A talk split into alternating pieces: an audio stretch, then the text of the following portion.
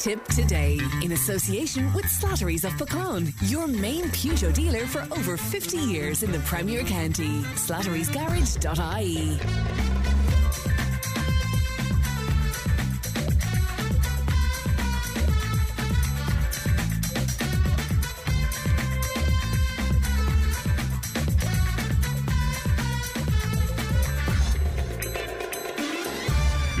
morning. Welcome along to Tipp Today on this Friday morning. 1800 938 007. Our free phone number. Emma is looking after the show. She'll be happy to hear from you. Coming up on the programme uh, this morning, I'll be speaking to Johnny Luby in just a little while. while. We'll hear some concerns from a Tipperary wheelchair user. One of uh, Ireland's largest dioceses launches a vocations initiative, and our Friday panel will take on the hot topics of the week. So, all of that and much, much more on the way. You can text and WhatsApp 083 311 3311. And of course, you can email tip today at tipfm.com. Let's have a look at uh, the headlines on the newspapers today. And uh, the majority of the newspapers featuring uh, speculation about the budget on their front pages. The Irish Independent is no different, and they're telling us the average worker will have over 1,000 euro back in their pocket through tax cuts and a once off cost of living payments as a result of next week's budget. That's according to the Taoiseach Leo Varadkar there. To the Irish Times, and again, budget story and. Uh, their front page, uh, page piece uh, telling us that several government departments have uh, not yet agreed uh, their spending settlements ahead of next week's uh, budget, uh, setting up a, a, frantic final few days, I suppose, of negotiation there with the government. Also on the Times today, the British opposition leader, Keir Starmer, he's played down any suggestion of a referendum on a united Ireland being held in Northern Ireland if he is the next Prime Minister, and it's certainly looking like that. But he was speaking ahead of the UK Labour Party conference this weekend, and Mr. Starmer said that questions uh, about any referendum on a united Ireland were absolutely hypothetical at this point. And also on the, the um, Times today, a wide range of international arms manufacturers, would you believe, have started to court the Department of Defence as Ireland seeks to significantly increase defence spending over the next uh, few years.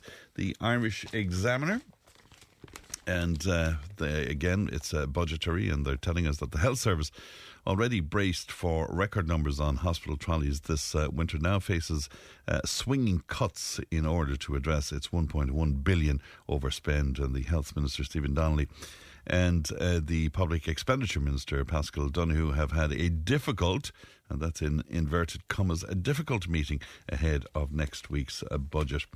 Also on the Examiner today, we're reading that uh, a Naas man uh, charged in connection with the largest cocaine seizure in the history of the state, has said he was tricked and he deserves to be freed.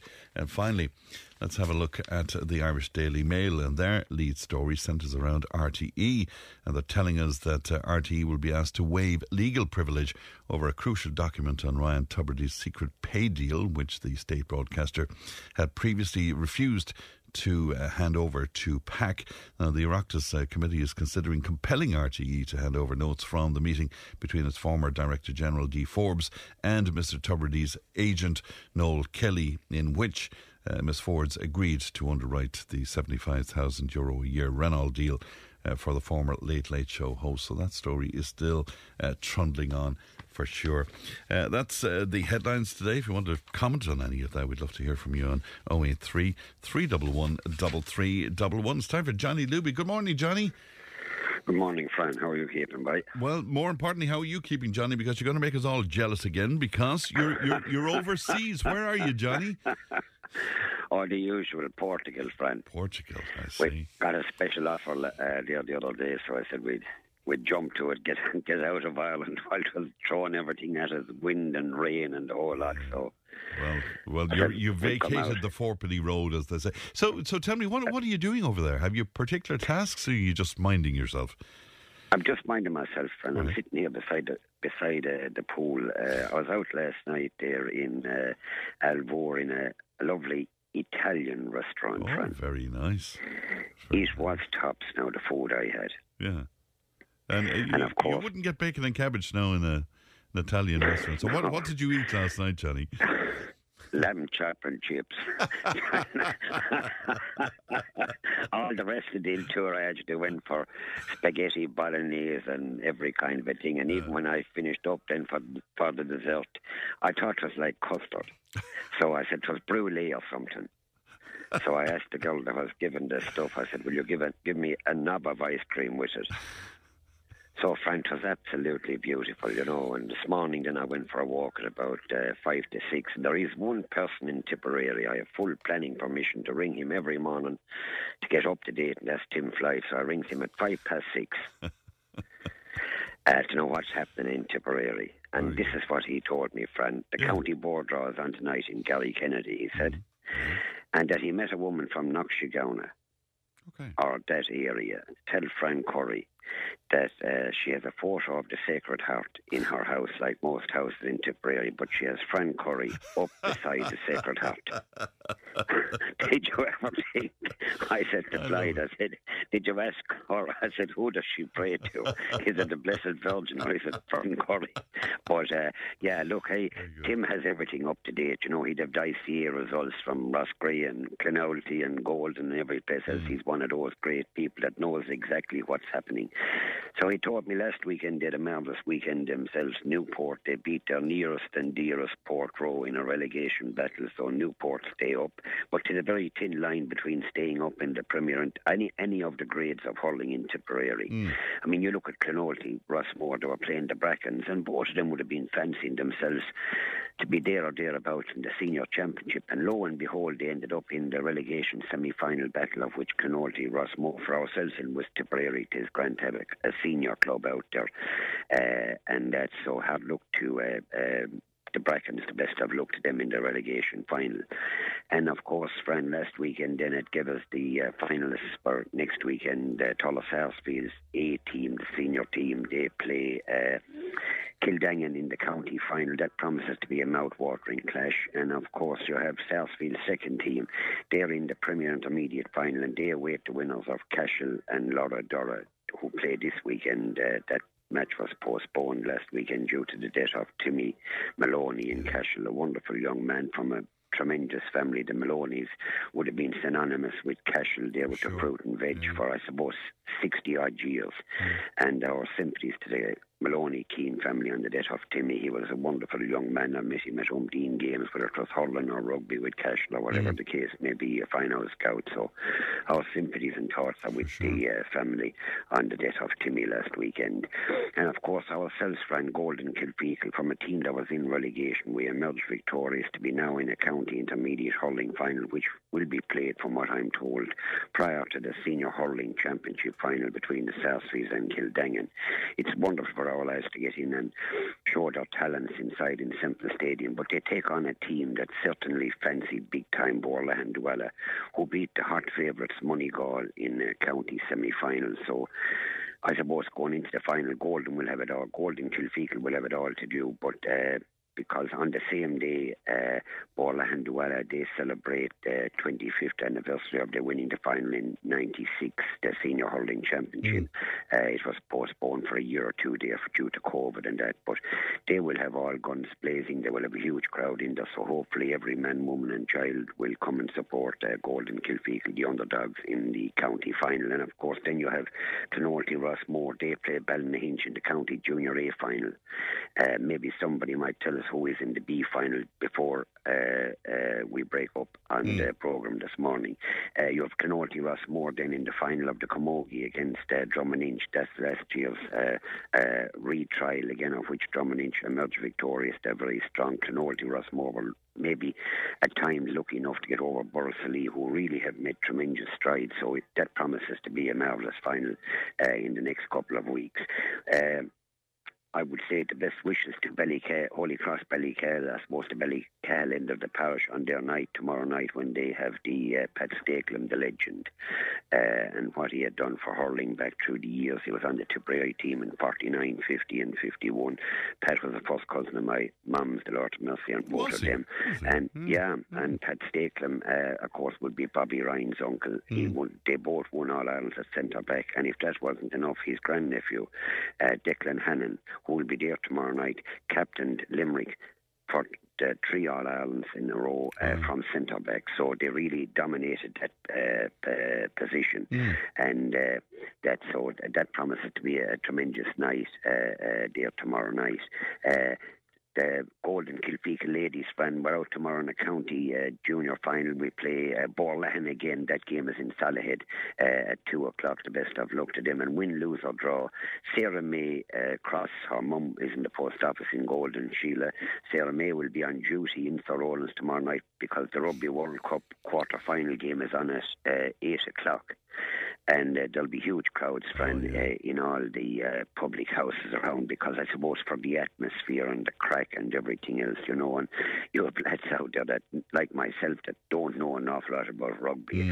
The rugby rules and referees, friend, uh, look, it is really tightened up. And Yeah. when they can go back and show this there or this thing, you can see where fellas do uh, uh, shoulder high tackles. And uh, we all know a crooked line out and we all know a forward pass, but there's maybe 60 or 70 other parts to the game that we, we don't understand really, you know, uh, and that's so. Yeah, and what what do you make of all that technology in the game now, Johnny? What- Yeah, friend, I often wonder, you know, that uh, look, to, and then then it is down to the decision of the uh, television cameras, maybe uh, 20 seconds later to say to the high tackle or whatever it is, and we wouldn't have seen it in the actual play. And when you see it, then uh, even simple things like uh, people not binding inside in a, a, a mall going forward and that kind of a thing, uh, when he's shown back, then we all understand then. But many of us don't understand uh, the rules of the rugby game, you know. And I suppose talking about rugby, friend, just to finish on it, uh, Kilfeacle tomorrow at two o'clock they play a team from the north called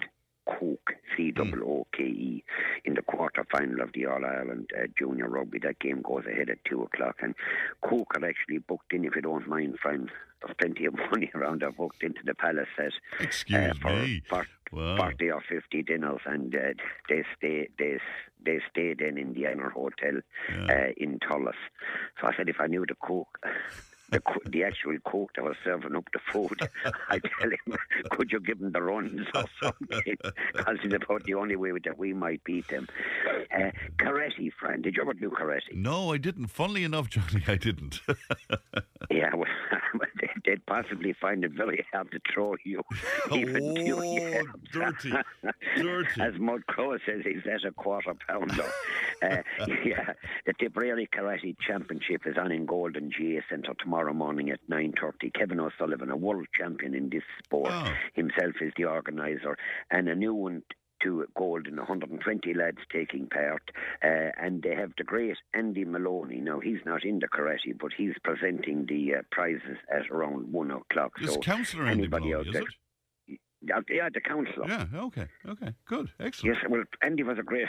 He thought he was a, a great referee, and one day he arrived up to Golden to referee a match. No boots, I gave him mine. He was taking tens, I gave him mine, size nines. and I'll tell you, Frank, he was skint uh, all during the match. But uh, yeah, and of course, Fran, we have uh, Darren Burns in Cahally, a young fella. He's 40, is on the Bridge House on the 14th of October. And it's the first time I've seen it, and fair play to a young fella. I'd be calling them fellas young now. Uh, anything monetary is to the South Tip Hospice. Isn't Oh, it a wonderful gesture? Brilliant. You know, and ourselves, we had our South Tip Hospice last Friday morning. We haven't got the results yet, but it's still open until Wednesday. If you want to drop an old envelope into Sullivan's, the post office, or Eamon the Butcher, it would be appreciated. We're trying to beat last year's uh, uh, uh, uh, figure. I, I, I bumped And, into uh, Shawnee from from uh, the Bridge House on Saturday night. He was in Care House. I'll tell you this: he's some man to ballroom dance. You want to see him? Oh, yeah. You want to see him doing the the foxtrot? yeah, but you see, he, he'd be always practicing that, trying to uh, uh, uh, avoid catching the wife inside in the bridge. He'd be waltzing around on the outside. Uh, Yeah. yeah, the uh, I met the Armshaws over here from Cappawhite, friend. Oh, are they over there? Yeah, Eileen. Yeah, yeah. They Eileen. said Yeah. an absolute. An absolute gentleman, they said that Fran Curry is. How does he tolerate you on this? I think I don't know. But uh, of course, friend, we uh, I met Eamon Stakelum. Yeah. Uh, he's from Thurles, one of these Stakelums, himself and the wife and uh, friends from around the rag and the whole lot. We met him two or three nights. Wonderful characters and well able to uh, talk about the history of uh, all the hurling games and the farming aspects and the whole lot. Great people to meet, but I'll have their names, please God, for next weekend because I have to find out. But uh, yeah, the uh, everything friend out here. Look, I, I saw a car parked up uh, the other night outside the Italian restaurant, and on the back of it was Slattery's of Puckane. what do you think of that, friend? They're selling in Alvor now, are they? Well done. Well yeah, it was up on a it was up on a sticker behind, you know. But uh, yeah. yeah. I was telling the ladies there a, a, a, story. You know, years and years ago in all the parishes, we all had. Uh, I was now I told this maybe a couple of years ago, but they asked me would I tell it again. So I told the girls last night about Doctor Jack. He was a wonderful doctor in the dispensary in Kilfeacle, and he was a man before his time. I mean, he was a great man for cures and all of that thing. But there was a woman in Goldenfront. She knew everything. She knew two times five and a half divided by three and a quarter. She could tell you there and then. She knew everything that was going on. And here she arrived. But she, her daughter had a thing called uh, uh, morning sickness, mm. and she didn't know what was the cause of it. So she went to Dr. Jack and she was there talking to five or six other women outside in the dispensary and she yapping and talking and the whole lot. And uh, Dr. Jack said, Oh, uh, Brazelia, that's her name, Brazelia, uh, I'll see you now. Uh, what's wrong? He knew that she knew everything. Mm. But she said, I just can't figure out the daughter. She said, she has a, a shot of the, or a dose of this morning sickness. Could you tell us what's wrong? And Dr. Jack said, before I look at her, he says, what do you think is wrong? Or she said, I'd say it is water on the bowel. anyway, she went in to be examined. She came back out and she says to the doctor, Well, was I right, doctor? He said, You are dead right, he says, but there's a fish in it.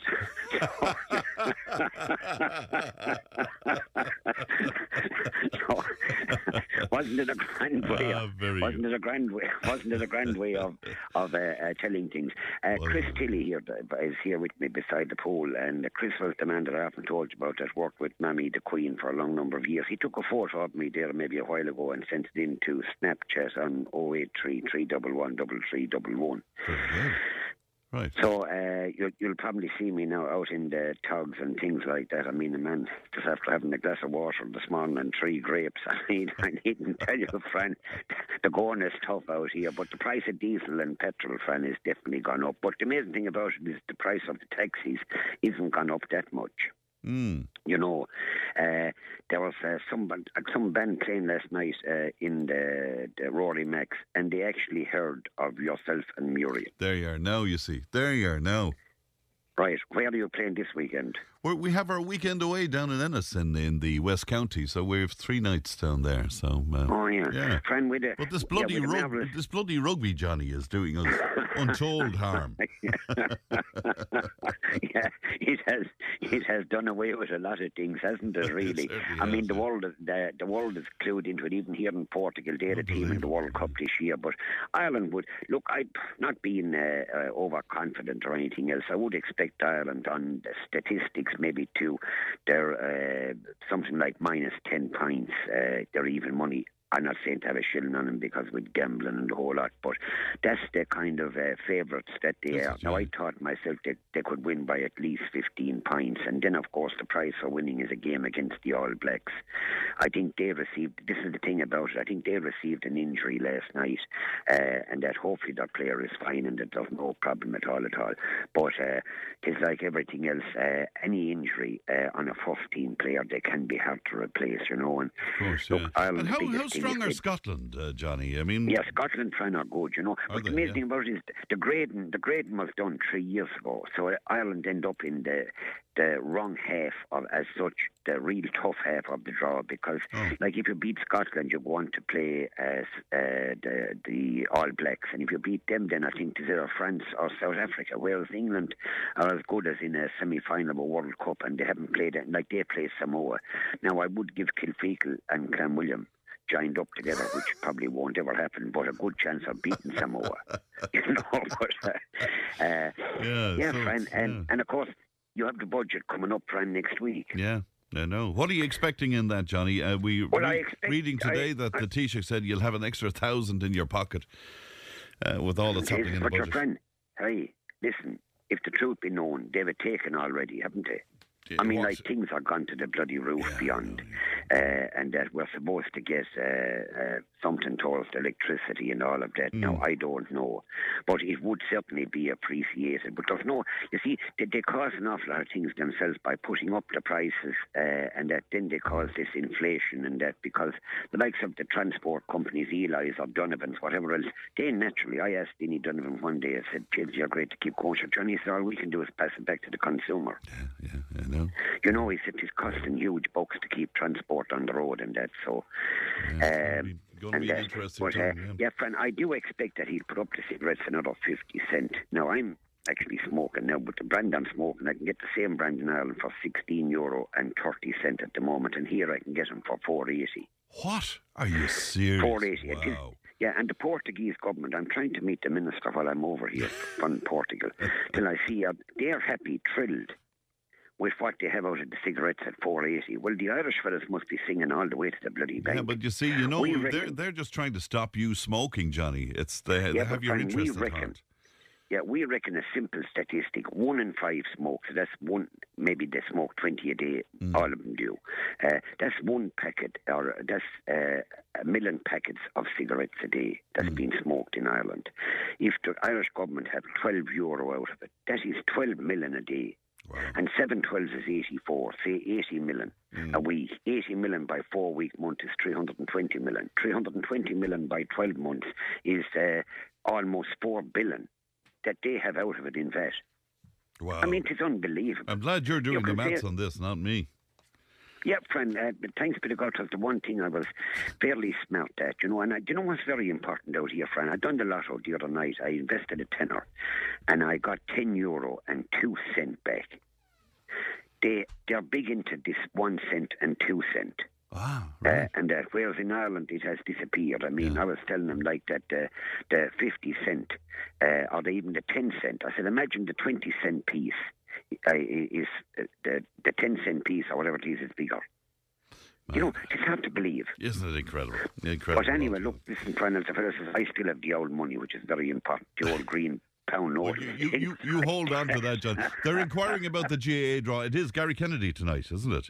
That's right, yeah, Yeah, Frank. It's mm. absolutely. Hey, now I know you're in it. Wouldn't it be wonderful if Tim Floyd's number came up tonight saying that you're after winning a bloody car? Oh, I'd like it Mrs. great? Burden here, uh, where we stay in London, in Portugal, I'd like it. I'd love if she won the car Yeah. because I.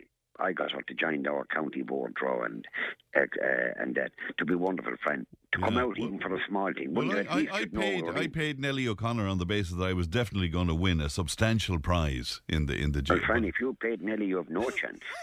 I'm telling you that.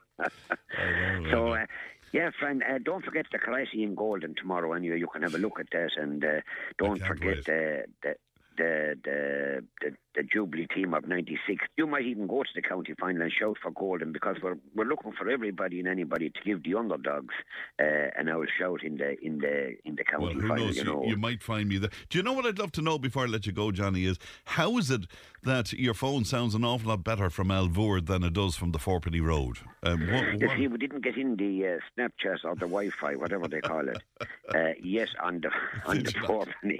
But it's fantastic here, friend. At the moment, it's 27 degrees.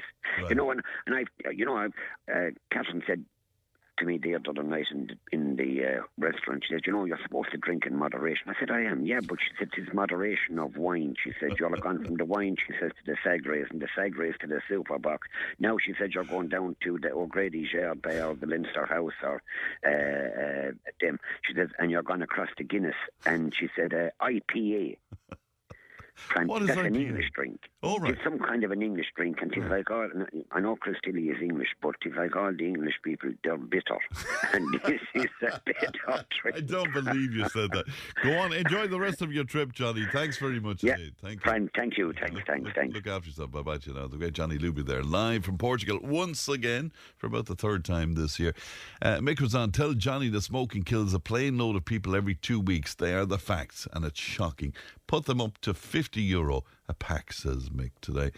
Uh, somebody else is wondering would Johnny be importing fags, as it says here, via Ryanair? Johnny do something like that? Not at all. Not a bit of it. Um, 1800 938 007. We'll take a break back in just a moment. Tipp Today with Fran Curry. With Slattery's Garage, Puckane. You can't beat experience. With over 50 years maintaining Peugeot cars and vans, we like to call ourselves the experts. Call Slattery's Garage for a free vehicle health check today. 067 24111 or slatterysgarage.ie. Now, we've been discussing the condition of our roads around the county and uh, some of the uh, driving as well, the reckless driving indeed, and uh, dangerous driving. And uh, we've been hearing from people uh, all week on this, um, texting and calling in indeed to share their experiences. Noel was in touch with us and he joins me now. Good morning to you, Noel. Good morning, Frank, and thank you very much for having me. Good to talk to you, Noel. You're talking to me about ramps, speed ramps, I guess, Yes. Noel. Is it? Do you have an issue with them? Well, I do, Frank. There's there's ramps going in left, right, and centre around Tipperary, but the one thing is they're not putting up signs to show that there's a ramp ahead. I have already brought this to the councillor's councillor's attention in that area, and he cannot get them to put up a sign. The, what what the excuse was with them? Oh, there's a light over the ramp. That will do. But it's very dangerous. I mean, if you don't know that um, a ramp is coming up and you Yes. hit it at speed, and then, Yeah. And the, that Pacific ramp is outside in Clarahan at the moment. yes, As, as you go from, say, beside the church in Clarahan, down that road, as you head out for the Barton Lodge, yes, that area, right. it's right. And by the time you're up on top of it, friend, you actually know that you've you've damaged onto the car. Right. And uh, I mean, I presume there's a speed limit before it, though, is there? There is there's one ramp before it, and that says fifty. Okay. That's fifty, and then you you you come up to the next one, but you don't see it until you're actually up on top of it. Right. But if you hit the ramp at 50, for example, I presume Yeah. you, you would do a lot of damage. Oh no, yes, the tracking is way off your car completely. Right. The tracking, and not alone that one. There's uh, going to Marrafield. hmm There's lo- There's a load of new new ramps gone in there. There's no signage at all. But the RSA is getting the funny thing about it. The RSA is getting young people to learn the rules of the road, and one of one of the things the rules of the road is signage. So, I mean, being able to read your signs, yeah. Yes, and if the signs are not there, like how, how what's the, what is the benefit of of of, of learning the signs? Now, I presume, Noel, you're not against the notion of speed ramps. You just want to, to- signage to say that they're there. Can, can you repeat the question, Fran, to me? It's not that you're against the notion of Oh, speed no. ramps. You you just want some signage to say I they're believe there. I believe in slowing down, Yes. uh, uh, having ramps there, right? Yeah. Uh, but all I'm looking for is signage saying ramp ahead, slow down. Yes. Ramp ahead, slow down. Left and right of it. So people can know that there is ramps there. Hmm. But accord, according to the engineers, they're saying uh, in the EU legislation we don't need it. But then when we look for the the that in paper, oh, they can they can never provide it to us. Yeah, I'm not sure if you're ever going into to Galbally, but uh, from Tipperary town. But there's two ramps there that are just. They seem to me to be incredibly high, and I'm not sure about whether or not the signage for them because I always seem to come up on them extremely uh, quickly. The ramps are different everywhere as well. I mean, there's Yes. different styles of ramps. Different styles of ramps, and well, I don't know. But what we're told is they're the Pacific. They're the they're they're the design of the ramps that's there now. Right. Like like the the, the, the you can go in you can go in on top of them at 50 miles an hour and they won't do no damage. How he is how the engineers has come up with that information, it beats me. Right. Well, I can't see how you could hit a ramp at 50 kilometres an hour and not, not damage. You You certainly would get an awful fright anyway. That's, would, yeah. That's, that's uh, for sure. But I mean, I like the notion of them because they'll slow people down in areas where there could be children and stuff. But, you know, your point is put up a sign to say that they're there and then it'll be more effective, I suppose. Now, I have brought this to every councillor, and each councillor's telling me, oh, go to that councillor in that area, which I have done. Hmm. And all they're coming back and saying, oh, there's a light over the ramp. It'll do. Yeah, well, it'll do is not good enough. No, know, it know. not. And I've, and I've said this, I've actually uh, rang Clifford County Council. They said that they'll pass it on to the engineer. The engineers came back and said, that was it. Yeah, um, it's it's interesting as well that you're talking to me about this in light of you know uh, the recent uh, um, uh, pieces in the newspapers about how road projects have been stalled, and seemingly because that we're not moving fast enough to repair our roads or to build new roads, the possibility is that we lose 77 more lives over the next uh, five years. Um, what about the state of the roads, Noel? How, how are you feeling about Well, that? there's some roads that I travel on, and they're absolutely a disgrace. They're doing roads. They're actually doing roads that they don't need to do. Yeah. Now, I will. I'll give you one specific. I was above North Common yesterday, and they've done the. the now, I know we're going away from Tipperary, but they've they've done a road. There was absolutely nothing wrong with it. Mm. They're spending money left, right, and centre, and there's no need for it. And and you mean whereas there's other roads that badly need some Yeah, attention? correct. Yeah. They can nearly put the money into that. Yeah, it's interesting. One of our listeners was on to say Nola's right. Uh, the Marlfield ramps are a disaster. They should be painted yellow for more disability, so or, or, uh, visibility even. I was Uh, only told this the other day by one of the neighbours that they have a nickname on that road. It's called Pregnant Road now why is it called Pregnant Road? because there's so many ramps in it. Oh, That's th- th- that's what the, their nickname is called. There's so many ramps. It's called Pregnant Road. They call it. Pregnant Road. Good God Almighty. Like it, it, no, there's there's actually too many ramps in it now, friend. Yeah, um, somebody else is saying though, Noel, that part of being a driver is to uh, be aware and to see stuff like the ramps on the road. Uh, you you won't have a sign if somebody's lying on the road. You need to be taking notice. That's a kind of valid point, isn't it? Well, how to say? People are are, are visual on on the road, but the the yellow with the white lines that's actually on the ramps at the moment, you cannot see them. Yeah. You cannot see them at all. Even my wife is sitting beside me in the car. She says, "Noel, ramp up ahead. Noel, ramp up ahead." Yeah, somebody else saying, uh, I think it's Pat is saying that uh, if you were doing 50k, um, you would see the ramp and you'd uh, do little damage to your vehicle. So there you go. Somebody else saying the ramp's in Drangan for over a year with no signs either. So you're certainly striking a chord here. And another listener saying, I feel ramps should be. Uh, marked in red instead of white, uh, Correct, as yeah. if the sun is shining, you just won't see the Like, ramps. especially at night time, friend. yeah, You cannot see the ramps. Like yeah. I, I came through Marlfield last night at ten to nine, and you cannot see them ramps on the road. Yeah, Sheila was on as well to say that you're absolutely right about the first ramp going into Clerihan, uh, that it certainly needs a sign where that is uh, concerned. Yeah. Somebody else saying speed ramps are a disaster um, and saying that Like, should be done As, as as an engineer's point of view, right? Sure to God, they can come up with something way better than a ramp that that does not need so much work. You can actually put in, you know, these yellow lines that, that can you slow down. Mm. Uh, put in put in a few of them instead of the ramp. So that when you drive into it, it'll actually make you slow down because the the vibration of it will actually make you slow down. The ha- you you as I said to you before, friend, you don't need to go to third level education to know that much. Yeah, I- yeah. I, I I think the ramps are necessary though, particularly in very built-up uh, areas, because I mean, you know, if you only have markings, I think some people will will disregard them and they'll be driving in a manner that might have people killed or badly hurt. You know. Like people, people are going to get hurt with these ramps. Yes, Do you think so? yeah, are. They are going to get do you mean that they'll actually cause an accident? they will cause an accident. Yeah, because when people, like, I'll give an example. I'm I'm seven years living in Tipperary, and only from my wife knowing where the ramps were, I wouldn't have it.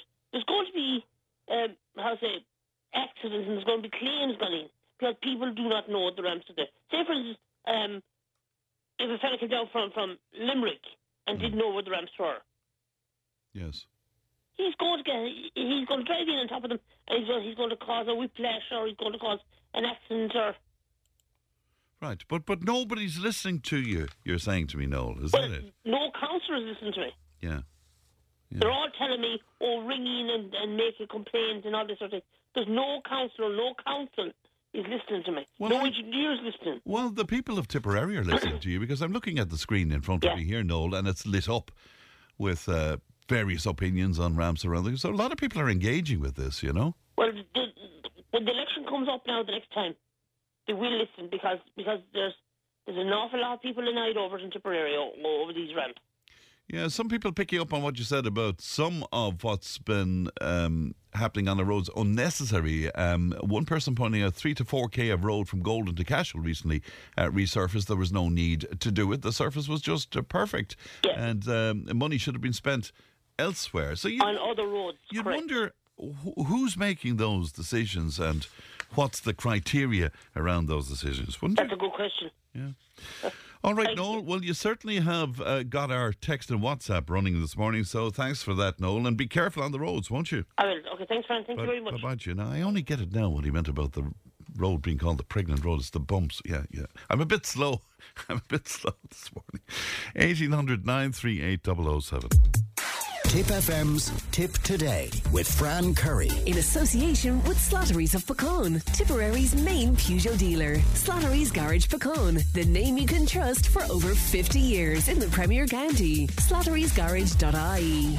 Now, um, Noel is right. The N62 from Thurles to Horse and Jockey was done up uh, last year, even though it was in good order to begin with. Uh, but the N62 uh, Templemore, uh, Thurles Templemore is desperate, and there seems to be no intention of doing anything with that. The surface is disintegrating in stretches, and all they do is patch it.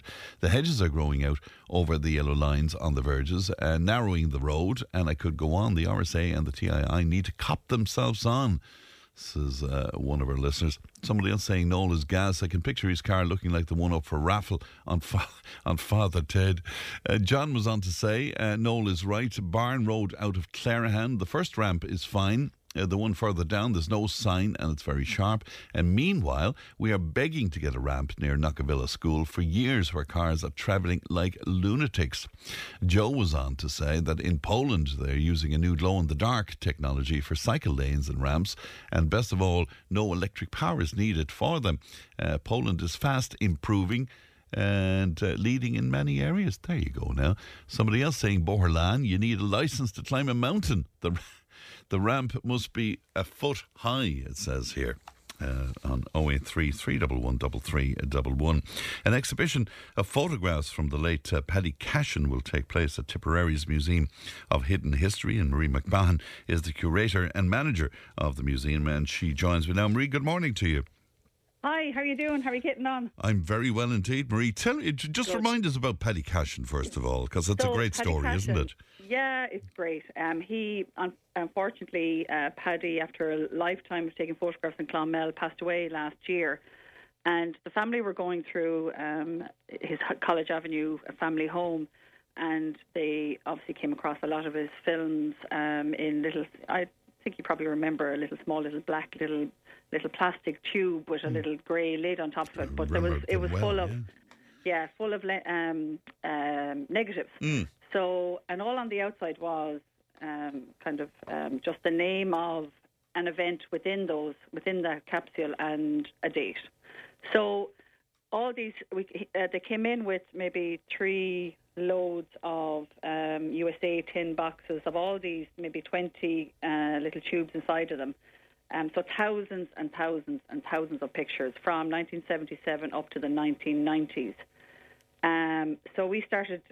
So I kind of thought, you know, after the pandemic and everything, you know, nostalgia was a huge thing. Uh, people kind of really kind of felt, you know, nostalgia was a really important part of their life and things. So we kind of thought a local exhibition would be really great. Um, so we started digitizing all the images. Thousands, thousands. Michael um, here in, in the office has been doing that since last September. So we've got up as far as 19, I'd say 19, late 1980s, but what we'll have on display at the moment will be 1977 up to 83. And, um, but they're just brilliant. Like they're And all sorts of events, Marie. Is it all sorts? of... everything and anything. So from Debs to Garda dances, the Printers Ball, um, you know, Hmm. uh, uh, trophies being won, soccer matches, um, really gorgeous pictures of uh, kids, um, you know, a, fancy dress at schools, different shows, um, and just the cutest of faces. Um, I can imagine.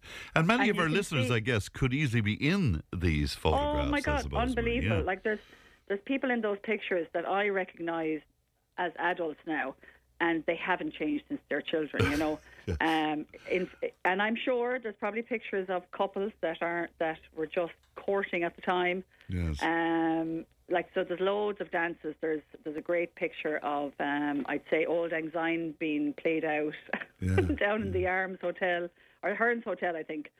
And um, but yeah, it's been it's it's just been fantastic. And working with um, Helen and um, Anne, um, Paddy's daughters have been phenomenal. You know, they've been such a, a great support, great, and yeah. I think it's been cathartic for them as well. You I'm, know, I'm sure, but it must have been heartbreaking at times uh, as well because Oh, he was so yeah. fantastic to, to cover all of this stuff. And it really Yeah. is a social history, isn't it? Oh, absolutely. Because, like, you see the fashions, you see, oh, there's great images of um, five star shopping centre opening. All right. And, oh my God, like, talk about health and safety.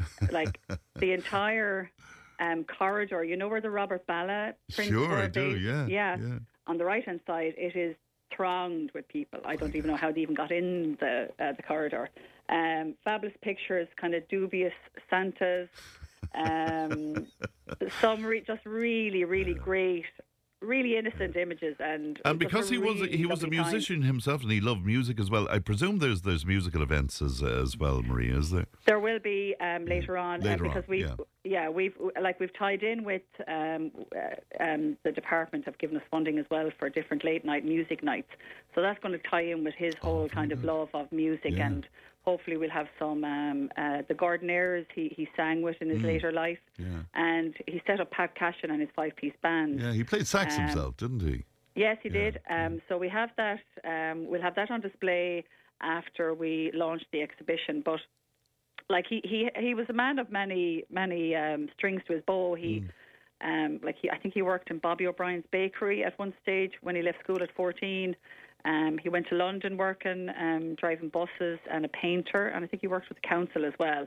But he also um, gave images um, uh, to the Sporting Press and to um, the Nationalist. Right. So um, yeah, it's it's it's it's been great, and obviously, you know, he um, when his wife Alice passed away in 2007, he became very involved then in, in, in photography, and um, just just generally, I think the family are just really proud of the exhibition and can't believe like th- there's been a lot of work gone into it, but you know, just people rem- remember him as Flash Of, Cash, of and course, yes. you know, and, and uh, how, how are you presenting the photographs, Marie? How how does that work? So that was a bit of a challenge because you don't want to just present them. You know, Hmm. um, you know, we could do it as a kind of contemporary exhibition, absolutely black and white, because they're all black and white images. Um, as the time goes on, they'll start moving into colour, but Hmm. at the moment they're all black and white.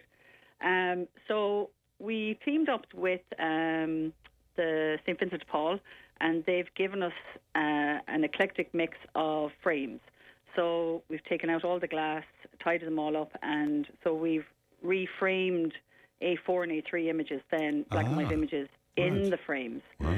But we've also kind of created like a sitting room effect because you, you hung back in the 70s and 80s, you hung your photographs, your Yes. favourites, Yeah.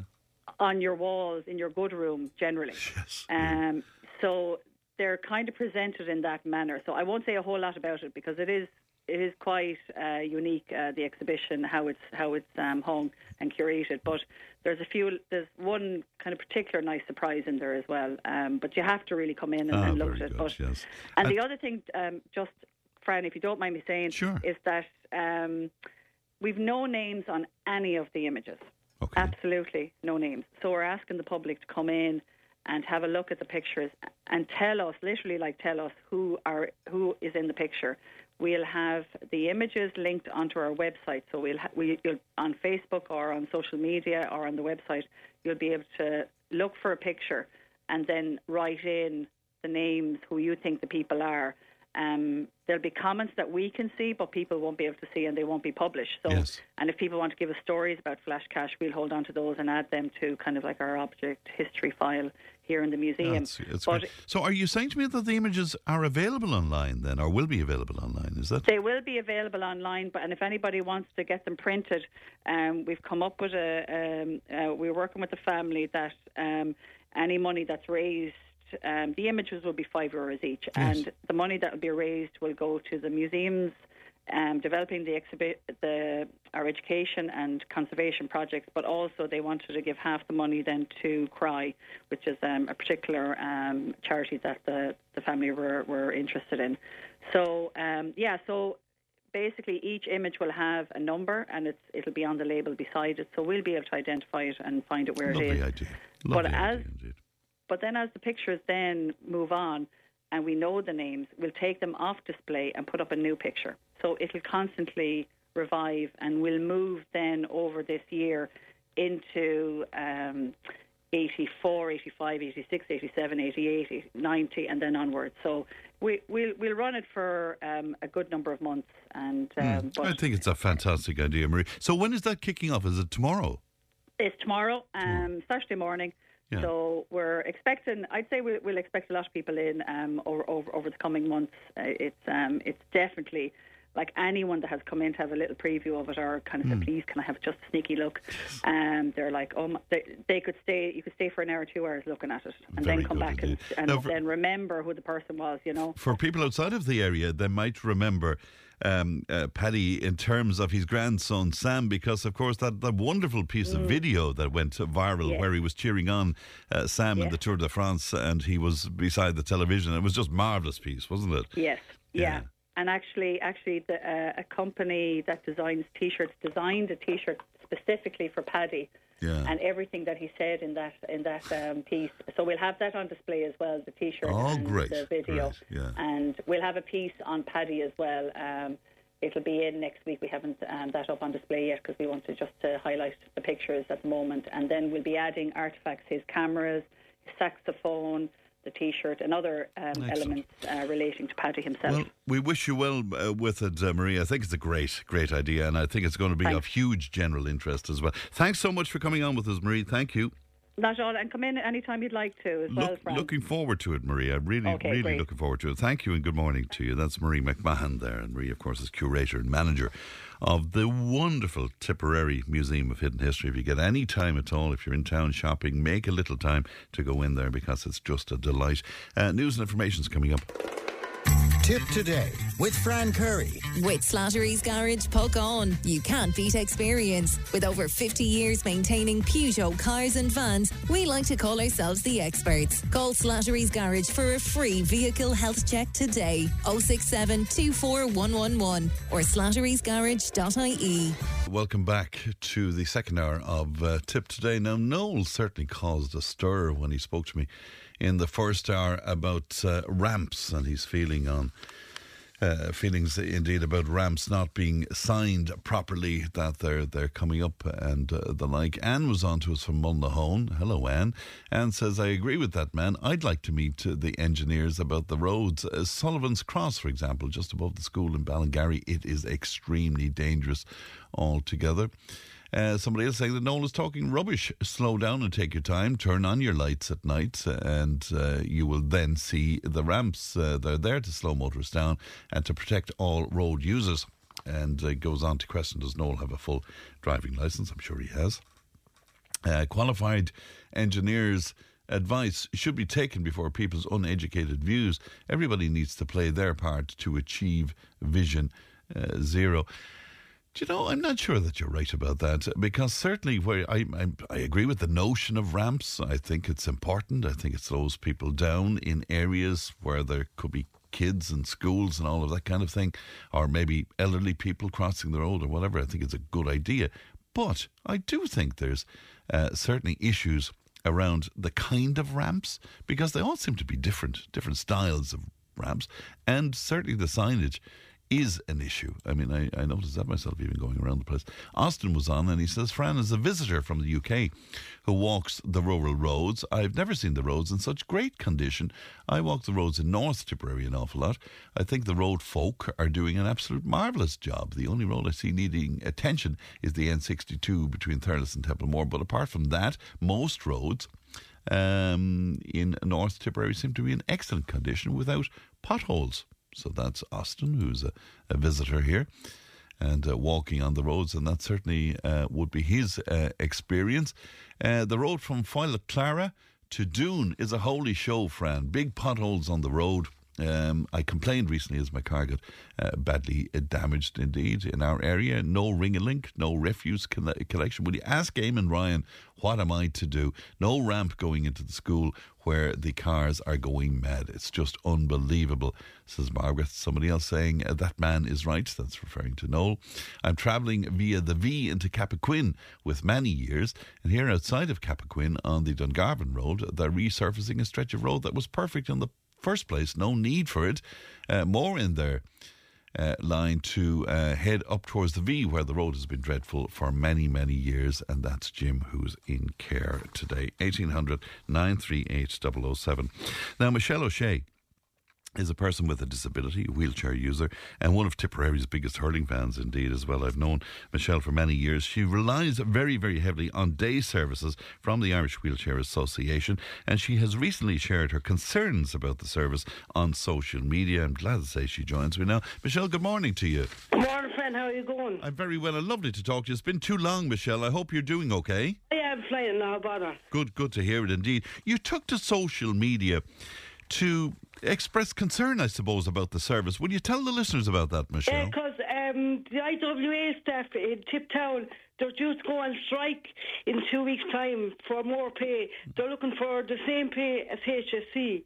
So I, I was worried about it, and I went to Facebook about it because um, it closed down last week because they were short staffed because they owed staff back hours.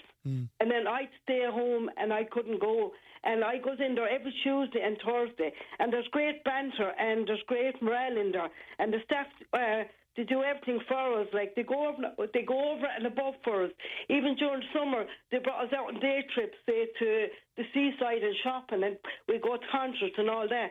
And um, I'm looking for everyone to help me. I plead for help if you read my my letter I, on Facebook. I don't know. Well, there's there's been a huge response to to your letter, and it was so honest, you see, and I think that's uh, what it is. So the whole social aspect see, of, of what's is, happening is that it, Michelle? I have a disability, as everybody knows. Yeah. But I'm speaking for everyone today in Ireland that has a disability and in Tipperary that goes to the day service. Because I really depend on that that day service. Like last week we'd closed because we owed staff, or Josephine owed staff back hours. And um, like without that day service, I'd be sitting at home and I've no outlook. I depend on that bus for everything.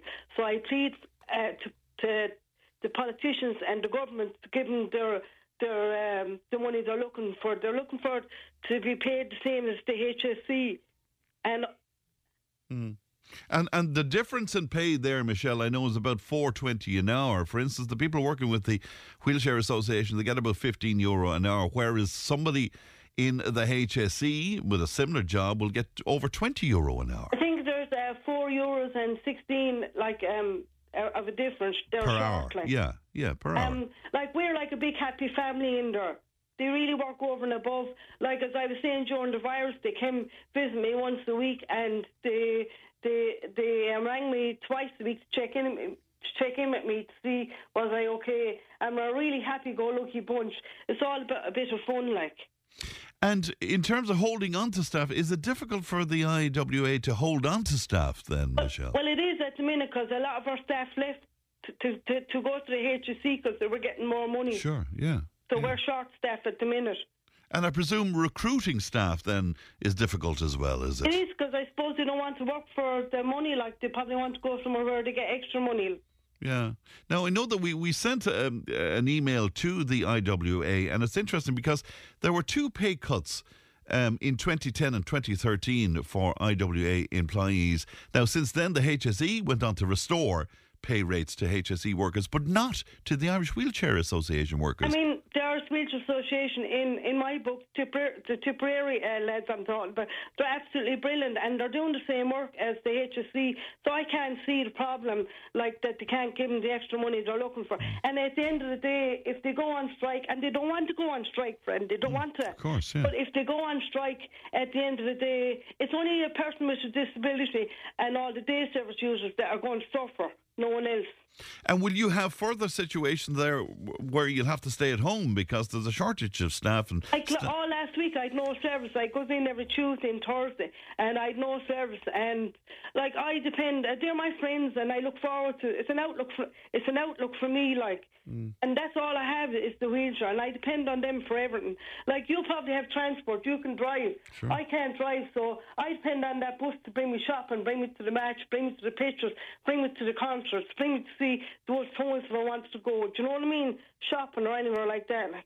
And have you concerns about the future of the association, Michelle? Because if it if it if it continues on on a, if the strike continues on on a continual basis, so who's going to suffer? Only us, because we'll have to stay at home. But I think a person with a disability is completely forgot about in society. Because at, at the end of the day, if the lads don't get their money, there's no one else going to suffer. Only only us, and we have a disability because we depend on them for everything.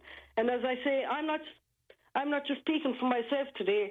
I'm speaking for all the lads that use the, the day service. Well, you know, local politicians, the councillors and the TDs, they tend to listen to the programme, Michelle. So, directly, what are you saying to them today? Well, we had discussions about the strike during the week, and Josephine, she's she's the manager of um, the centre in Tiptown, Josephine Carroll, and Josephine's great and Derry and everybody. But um, we wrote to every politician and every councillor, but the only one that showed up, fair play to Martin Browne of Sinn Féin and Mattie McGrath of the Independent, they came and they spoke to us about. We didn't hear anything from anyone else. Nobody else showed up. Um, a couple of the um, councillors did, but the only two of these that turned up was Mattie McGrath and and um, Martin Browne. And what is that saying to you, Michelle? Sorry, What is that saying to you, the fact that only two of our TDs turned up? that's what I'm saying. They don't care, friend. They don't give two hoots. But at the end of the day, I need you to help me now. Like this is more important to me than going to. Yeah, I love hurling, but at the end of the day, the hurling is only for the summer, and and the Tipperary um, IWA keeps me going for the whole year. So I need that centre to stay open twenty four seven, and I need them to get the money that they're looking for. Because if they don't, who's going to suffer? Me and everyone else that have a disability. Yeah, and I mean, you know, we're hearing about the huge overrun of money in the HSE, for example. You know, huge amount of money being spent, a huge amount of money in their budget every year, but um, they can't satisfy the IWA employees. That's what I'm saying. Um, like I think a person with a, disability is forgotten about because nobody cares, friend, about a person with a disability. It's gone on too long now, and I'm talking about in society and everywhere. Do you really believe that, Michelle? Yes, I do. It's an up, it's an up, it's an uphill struggle for us every day.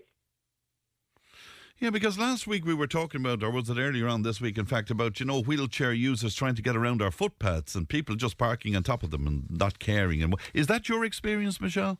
Yes, yes, that's what I'm saying, friend. And thank you. You always help me if I raise an issue, and thank you for doing that. But I think it's it's a an uphill struggle every day for a person with a disability. But I think it's gone a bit far now because if if the staff in the IWA don't get their money, like uh, how long, like if the strike goes on on a continuous basis, it's us that's going to suffer and no one else. So what will I have to do if I no if I have no service? Where will I go? Uh, who'll help me? Nobody will help me because nobody will give two hoots. But that's the feeling you're getting at the moment, is that just people don't care. Well, I'm just speaking from my heart, and I'm telling you the I know, truth. yeah. And uh, do you know what you're saying to me this morning? I, I'm sure it will shock a lot of people to, to find that you believe that, Michelle, because we know you as being an easygoing person. You're always up for a laugh, a bit of crack and all of that. But but what you're saying to me this morning is very serious. Oh yeah, because if if if if it goes on a continual basis, like tis, tis us and and all the other service users that use the day service in Tipperary that's going to suffer, and me and everybody else. As I said to you, I'm not just speaking for myself. I'm speaking for everyone that has a disability in Ireland. Yeah. Yeah, and in terms of your mental health and all of that, I mean, is, because this is such a concern to you, is it? When we go into the day service, there's a bit of crack. So if you have a worry on your mind, which some days you might, like everybody else, life is not a bed of roses, and that that that keeps the worry off your mind because we have fun and we have crack, and that's what I look forward to going into. And if I don't have that, then I'm just sitting at home every day looking at the four walls. Like last week when when the we know uh, when we were closed because there were short staff, I was just sitting at home looking at the four walls. That, that, that is just heartbreaking. You know, that is really heartbreaking. And, and your concern is that that may happen more and more unless something is done about this because you're losing workers all of the time. Yeah, that's why I appeal to the HSE and the government. I mean, the governments are all talk. So now I appeal to them to, to, to give the IWA the, the money they're looking for, the staff in the IWA. Because sometimes the governments are all talk. But now I appeal to the government.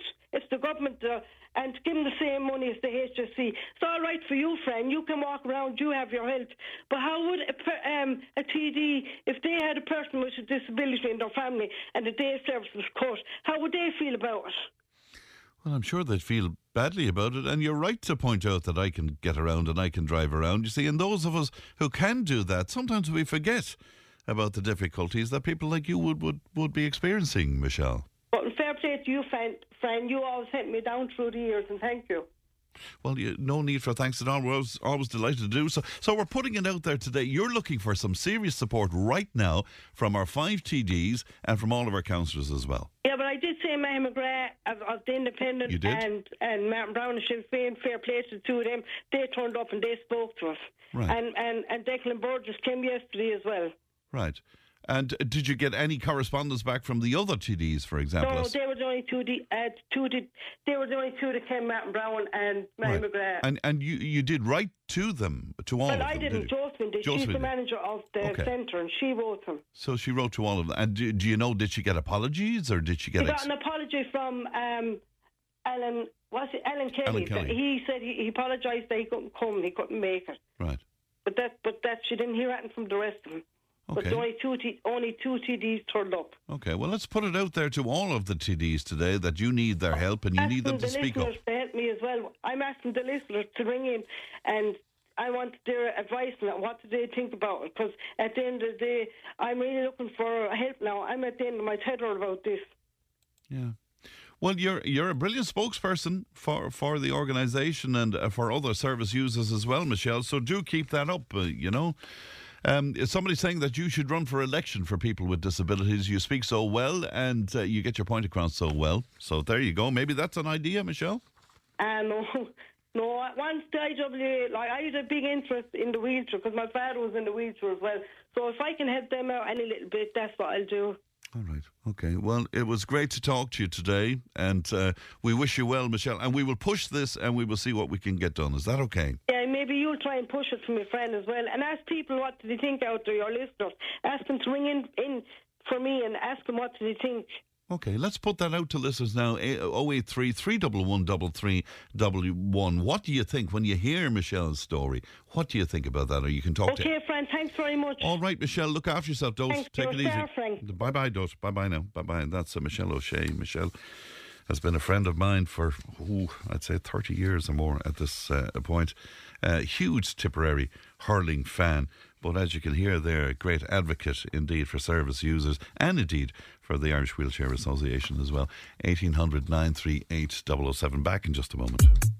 Tipp FM's Tipp Today with Fran Curry. In association with Slattery's of Puckane, Tipperary's main Peugeot dealer. Slattery's Garage Puckane, the name you can trust for over 50 years in the Premier County. Slattery'sGarage.ie. Many compliments coming in uh, for Michelle there on uh, how well she represented people with uh, disabilities uh, this morning. Many people making the point that maybe she should consider um, running for for um, election herself. Uh, Martin Browne was on to say, "Well done to Michelle."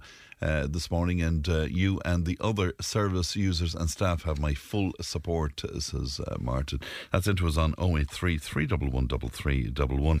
Now, we've been discussing various aspects of healthcare and hospital services and trolley figures and all of that uh, over the last uh, while. Many of our listeners have been sharing their experiences with us, and Maura was in touch and joins me now. Maura, good morning to you. Good morning to you, friend. And good to talk to you today, Maura. God knows, I've been looking through the list here. You've had so, a fair number of health issues, Maura. Oh my God, friend. Um, it started off last April when two of my medications, I suffer from bipolar disorder, Yes. And I have done for 28 years. And the market, they were taken off the market by the government. And that led me then in June, unfortunately, to a bad episode of bipolar. And then I got hearing problems at the same time, um, but I'm partially deaf. And my biggest problem is I have a varicose vein with a pain, friend, that I'm up all night. I might get two hours sleep if I'm lucky. And um, basically, I was told last week that I would have to wait for another year for the operation. My God. Even though you're in pain, in pain all of the time, Maura. Yes, uh, friend, my, My GP, I won't mention his name now, has written an urgent letter. But I don't know if that's going to make any difference. The private health list, unfortunately, is longer than the public. And I, I presume, Maura, that, you know, if you're in pain an awful lot, that certainly doesn't help where a mental health disorder like bipolar is concerned. So is one thing play, playing into the other? Yes, friend, definitely. Um, I can't fault my mental health team in St. Vincent's. Um, I've got top class treatment for the last 28 years. They have never let me down. Um, it is, friend, I with no sleep, um, I'm irritable. Um, I actually don't know how I'm actually functioning at the moment with the lack of sleep and the pain. But I have some kind of a drive in me to fight. Yes. But it's hard. It's not easy when you're in pain constant. And I went from a good sleeper to waking up every couple of hours. I'd be up for two hours relieving a cramp. Excuse me, Frank. Mm. And then I've been looking if I get two hours sleep in the night. So what's happening lately is I have to go back to bed during the day when I can. can.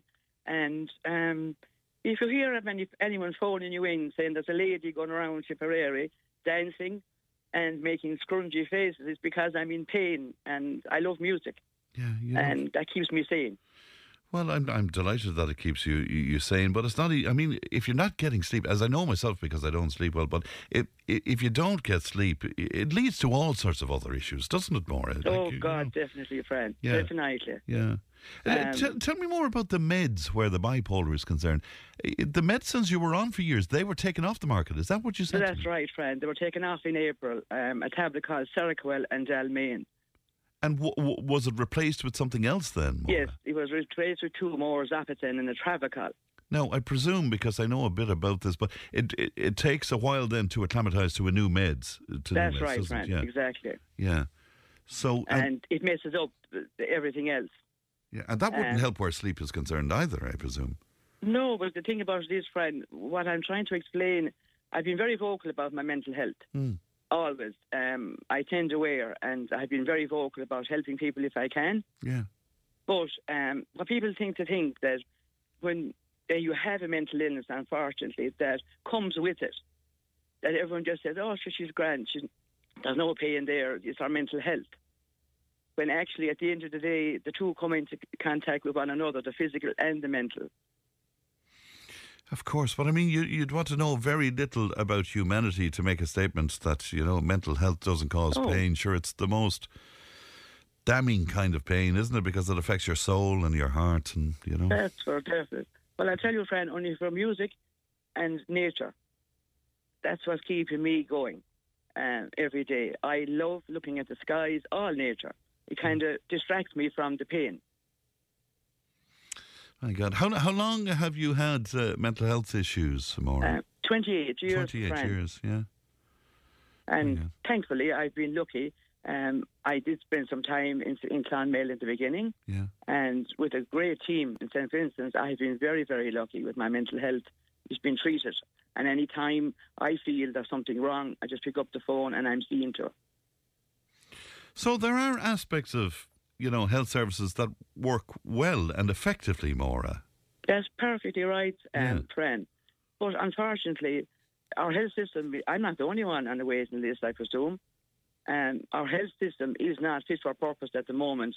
When I think I'm sitting here in pain constant day and night, and I have tried everything to get into Clonmel or any place, have surgery done to relieve this pain.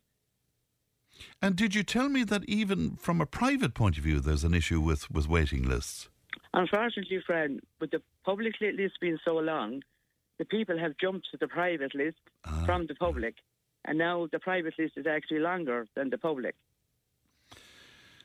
Because my understanding of varicose, uh, varicose vein um, surgery, for example, is that you know it's relatively easy to do. It's it's it's always effective, I think. You know, so Uh, it's a morning, it's a, a day operation. Is it? Yeah, You go in in the yeah. morning, you come home in the evening.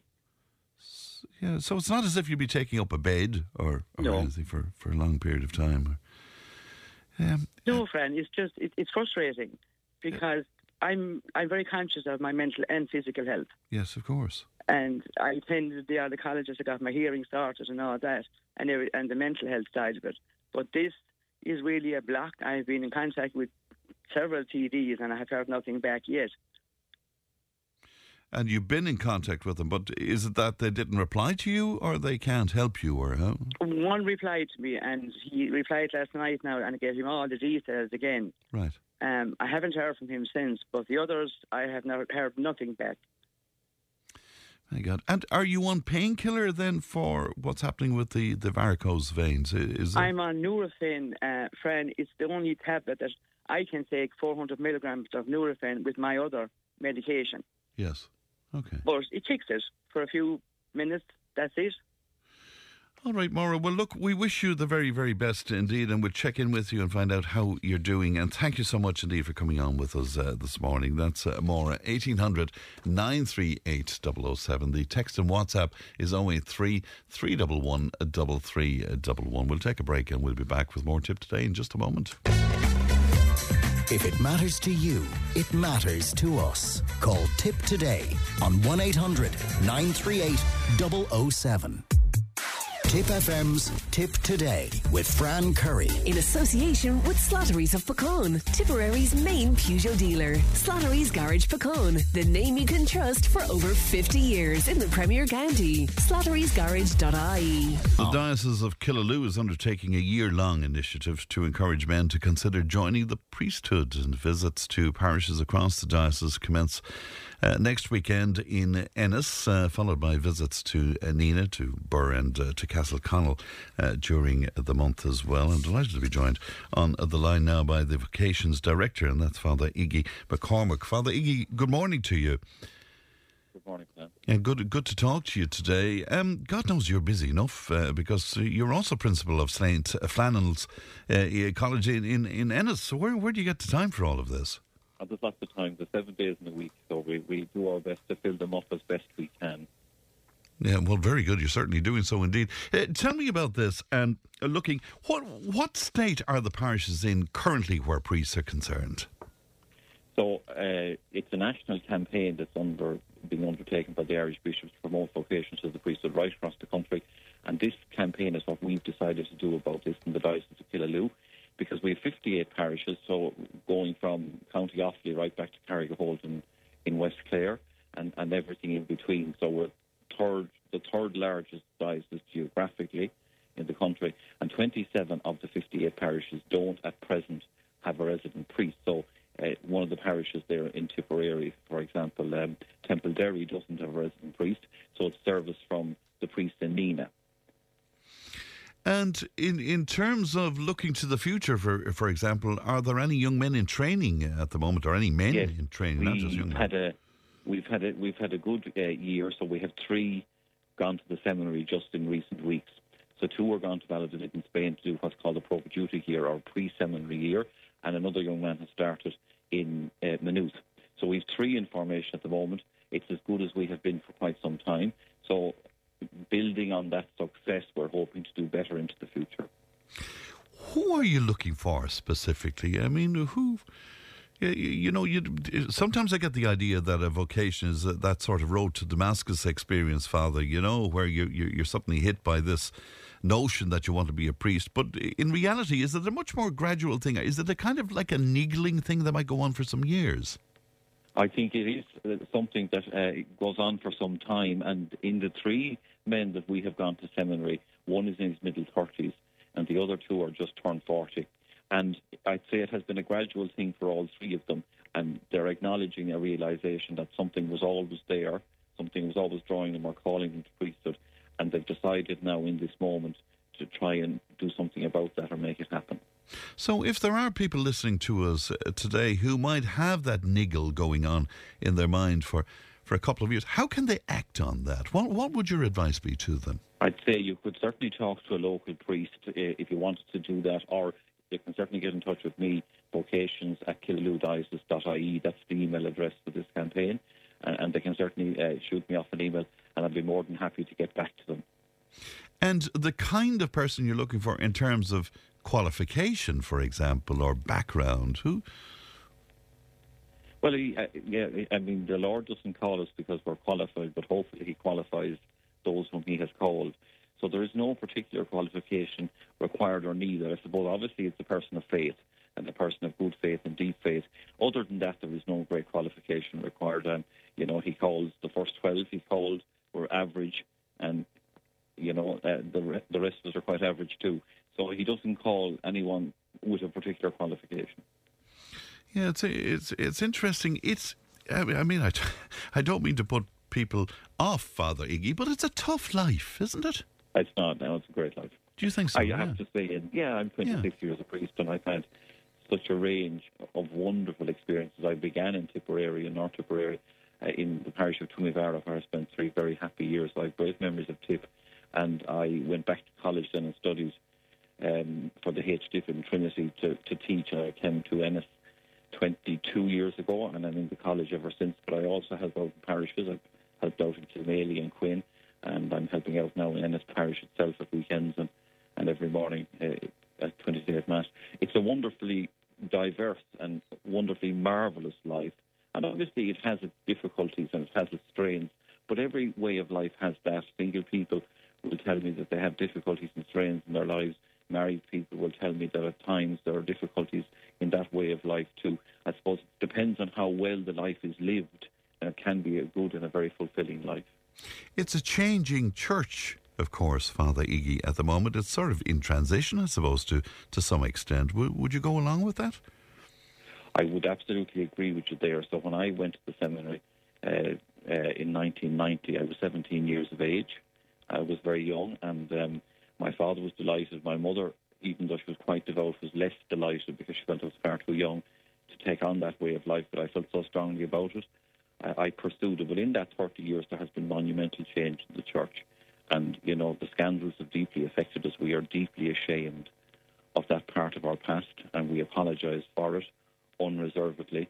Uh, but as vocations director, with one eye on the past and deeply conscious of that part of our past, I have to have one eye on the future as well, and to try and plan for the future of the church in the diocese of Killaloe. Of course. And if a man presents himself to you, for example, Father Iggy, and he says, you know, I've had this thing that's been in my mind for quite some time, what do you say to him? I mean, how, how do you encourage him then?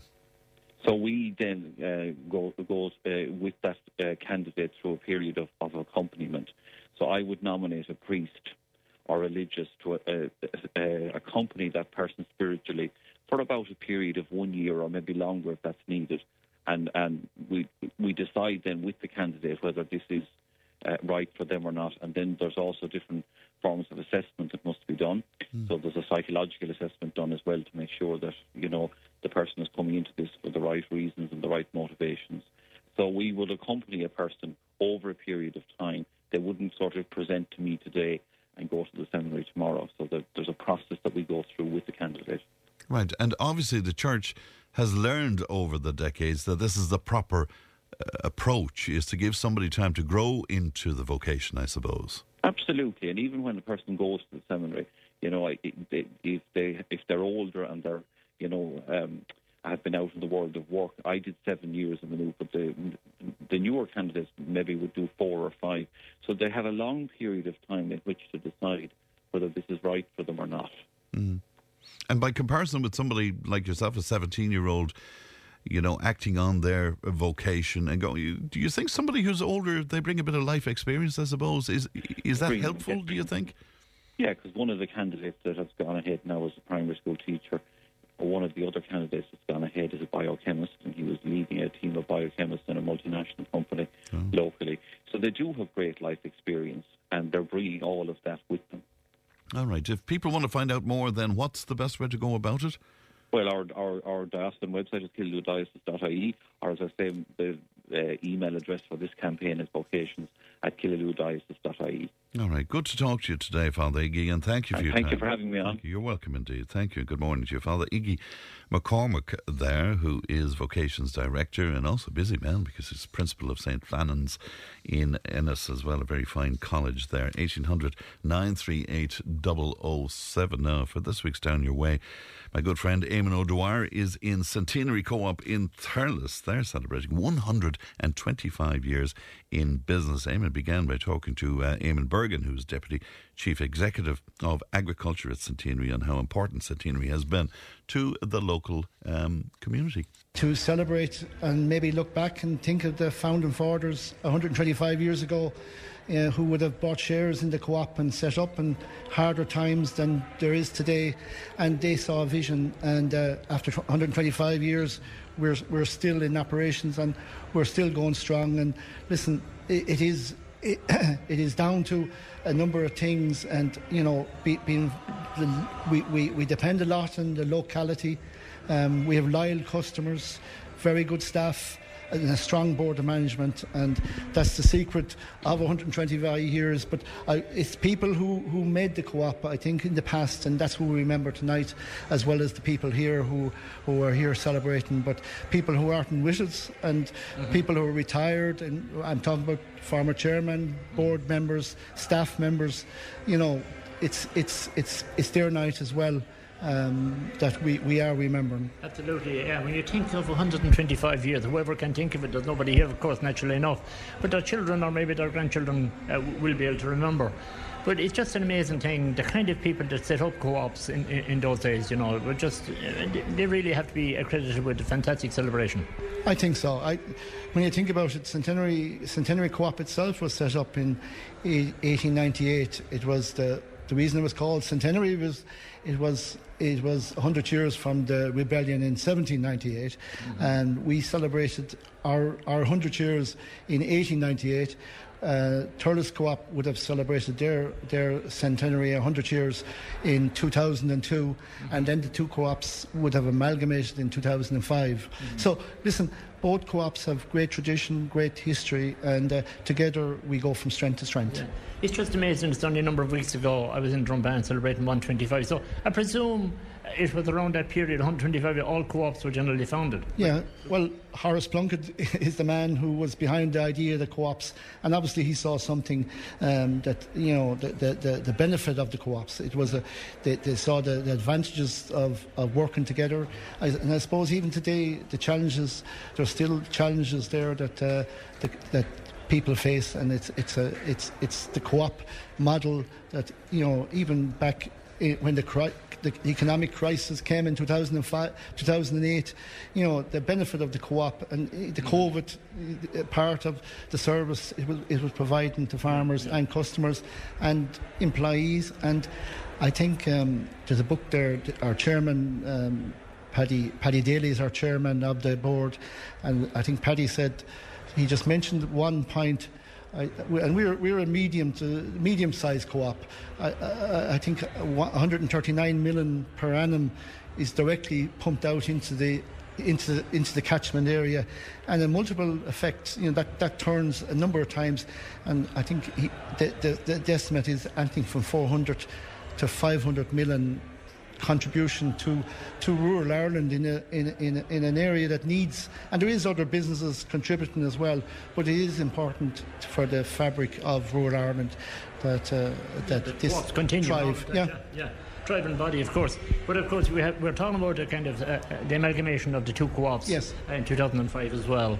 Uh, how did that move come about? Well, as I said, both of us celebrated our our our our, our celebrate our, our anniversaries around the same time, and it, it, in 2005 it was decided that for the benefit of all shareholders, that for the for Thurles and Centenary, it was for the benefit of of the, the shareholders, and the, the shareholders voted to amalgamate, and being together, it has added strength to the, to the, the society. Absolutely, yeah. Sure. When you're talking about uh, Ballyduff and that area, and then Yeah. you had Templemore and all the different links of small co-ops around the place. It was just only magic, isn't it? Yeah. Oh yeah, like we, we have eight agri branches, uh, five home and garden branches. You mentioned Ballyduff, um, a very good feed mill in Ballyduff, feeding grain. Um, uh, uh, buying native cereals from farmers in the catchment area, turning around and sending back out feed. It's you, you talk about carbon carbon footprint. You, you wouldn't you wouldn't have anything more sustainable, and you know deal. You, you definitely could write the book down here. You, you could. It's, it's the, we talk about we talk about climate change. We talk about carbon footprint. You you could you know even the Thurles Fresh Milk brand um, and the Tipperary Fresh Milk the milk is gathered within 15 km of the of the plant and it's distributed out to to to shops and supermarkets and local businesses and houses and within a catchment area and again we're talking about uh, really really sustainable business that mm-hmm. you know and I, I, the point I would make is it it needs it needs protection it needs it needs to grow obviously and it, it, it, it, it, it, it, it's something that we all should support. And that is Eamon O'Dwyer there speaking uh, to uh, Eamon Bergen, uh, Deputy Chief Executive uh, at uh, Centenary, excuse me, for this week's Down Your Way programme. And of course, you can hear that in its entirety on this uh, coming Saturday morning at 10 a.m. Excuse me. And now, just some more of your correspondence uh, with us. Uh, speaking to Father Iggy there about the notion of vocations, and uh, one of our listeners says, Women priests we need, Fran. Why can't a nun be a priest? After all, a nun has given her life to God. We pray Virgin Mary and other uh, similar entities. Nuns make brilliant priests, and um, Okay, and it goes on to say about God's word and teaching and so. Um, yeah, but of course, you know that hasn't been given the nod by the Vatican yet, and we're not sure will it ever happen. I suppose, even though people have been calling for that for for generations, I suppose. Um, somebody else saying, well done to Michelle this morning. Uh, Able bodied people can decide when they choose to have their personal care. People with uh, disability who require assistance will be impacted if the strike goes on. Physical impact on their bodies, mental health, skin care, oral care. Who will run errands for them, ensure they have nutritious meals? Uh, PAs give assistance with meal preparation where needed as well, maintaining safe home environment social inclusion, uh, living independently with support community day services, transport services, and all of the vital services for people with uh, disabilities. Imagine if all of this was taken away from able bodied people, not having transport, social interaction, etc. Says one of our listeners on 083 311 3311. Speaking of more there as well about mental health issues, and uh, interesting to read today in the newspaper that uh, the Samaritans helpline saw the number of calls from people seeking support rise by 10% last year, with volunteers answering around one call per minute. And volunteers at the 24 hour emotional support helpline uh, answered more than 1,000 calls a day from people in need, the charity's 2022 impact report reveals. And that's a very, very telling indeed, is it not? News and information's on the way. Tipp Today with Fran Curry. With Slattery's Garage Puckane. You can't beat experience. With over 50 years maintaining Peugeot cars and vans, we like to call ourselves the experts. Call Slattery's Garage for a free vehicle health check today. 067 24111 or slatterysgarage.ie. Uh, you're welcome back to the final hour of Tipp Today. We're still getting lots of compliments in for that piece with uh, Michelle O'Shea uh, this morning. Yeah, she was very, very impressive and a great voice indeed for people with uh, disability. And I would imagine we'll be speaking to Michelle again very soon on the programme. Now, nominations for the Tipp FM Best of Tipp Awards are kicked off, of course, on September 25th. And uh, the opportunity to nominate is closing today. I'm glad to be joined in the studio now by our programme controller, Stephen Keogh. Good morning to you, Stephen. Hi, Fran. How are you? Um, very well indeed. Uh, you know, I mean, it's it's often a, a, a well used phrase that, that uh, you know, nominations have been flooding in, but that really is the only description, isn't it? inundated with nominations, yeah. flooding in. Yeah, it's a great word. Double what we received last year. Wow. So, yeah, very impressed. And the campaigns all around Tipperary, I'm beginning to see it uh, posters in shop windows, um, a lot of social media campaigns and sharing. And and you know supporting and saying I'm supporting you and vote cast and all the rest or nominations, not votes at this stage, but Yes. nominations, uh, and that's what we're looking for. And there's six hours, so five o'clock this evening. That's the end of the nomination stage. And don't come running to us now if there's uh, if you're not in the shortlist because right, you have because to there's, be there's still an opportunity. Yeah. Can you remind us again of the, the categories? Okay, so best barber, beauty salon. This is in alphabetical order. Breakfast roll, butchers, coffee, creche, which is new this year. Huge amount of interest in that one actually. Uh, gym. Well, I say that from the social media campaigns. Um, hairdresser, ladies boutique, menswear. Pub, which is very competitive again, and restaurant, sports club, takeaway, and the local hero, uh, which Cara Darmody won last year. So, uh, yeah, again, we're looking for a local hero. So, that's somebody uh, in the community that you think deserves a special uh, recognition on the night, which is coming up at the Anner Hotel, and that's on Tuesday, the 24th of October. When we kicked this off last year, we were prepared for it to be a gradual increase over years and stuff, but it's remarkable that it's taken off so quickly, isn't it? This You is know? the second year, yeah, yeah, and thanks to the sponsors as well, Tipperary County Council and the local enterprise office as well. So uh, yeah, we're really trying to support as many uh, local businesses as possible. I don't know how many have been nominated. All I know the numbers are huge. There's been over thirty thousand. Uh, how many of those are, are duplicates? There's a lot of spelling that we have to go through over the weekend because, as I said, I knew this would happen, and I'm not blaming anyone because I mean it's hard, you know, and there's apostrophes here and you know and different spellings and and um, we'll go through them all and we'll make sure that uh, we pick the top five in each category and then we'll announce the shortlist on Monday. Of course, the night itself is always very special too. It Is the 24th, is it? Yep, 24th yeah. in the Anner in Thurles. Once again, we were there last year. It'll be a big night. Um, some fella called Fran Curry and uh, some chancer called Andrew Luby, is it? Mm. Oh, Lord. Yeah, they'll be there. Is Johnny coming actually? Did you mention Johnny, it? Johnny will come whether he likes it or not. We will prize him from the Fourpenny Road, and he, he'll certainly be. there. He was there in great style last year, as, as you know as well. And of course, that's a wonderful networking occasion, isn't it? It Uh, is. As well as being a social night out, but it's a a networking occasion. Of course it is, yeah. And uh, Tipperary County Council and uh, the local enterprise office will be there. Mary Ryan, you had her on, on the show with me a few weeks ago, uh, will be there as well. And absolutely, it's it's a great opportunity for uh, because uh, all the nominees come along. So you've got the best gym, for instance. So you've got the the the staff from each, not all the staff, but some of them, and they all mix. And uh, a lot of them know each other. Likewise, butchers, hairdressers.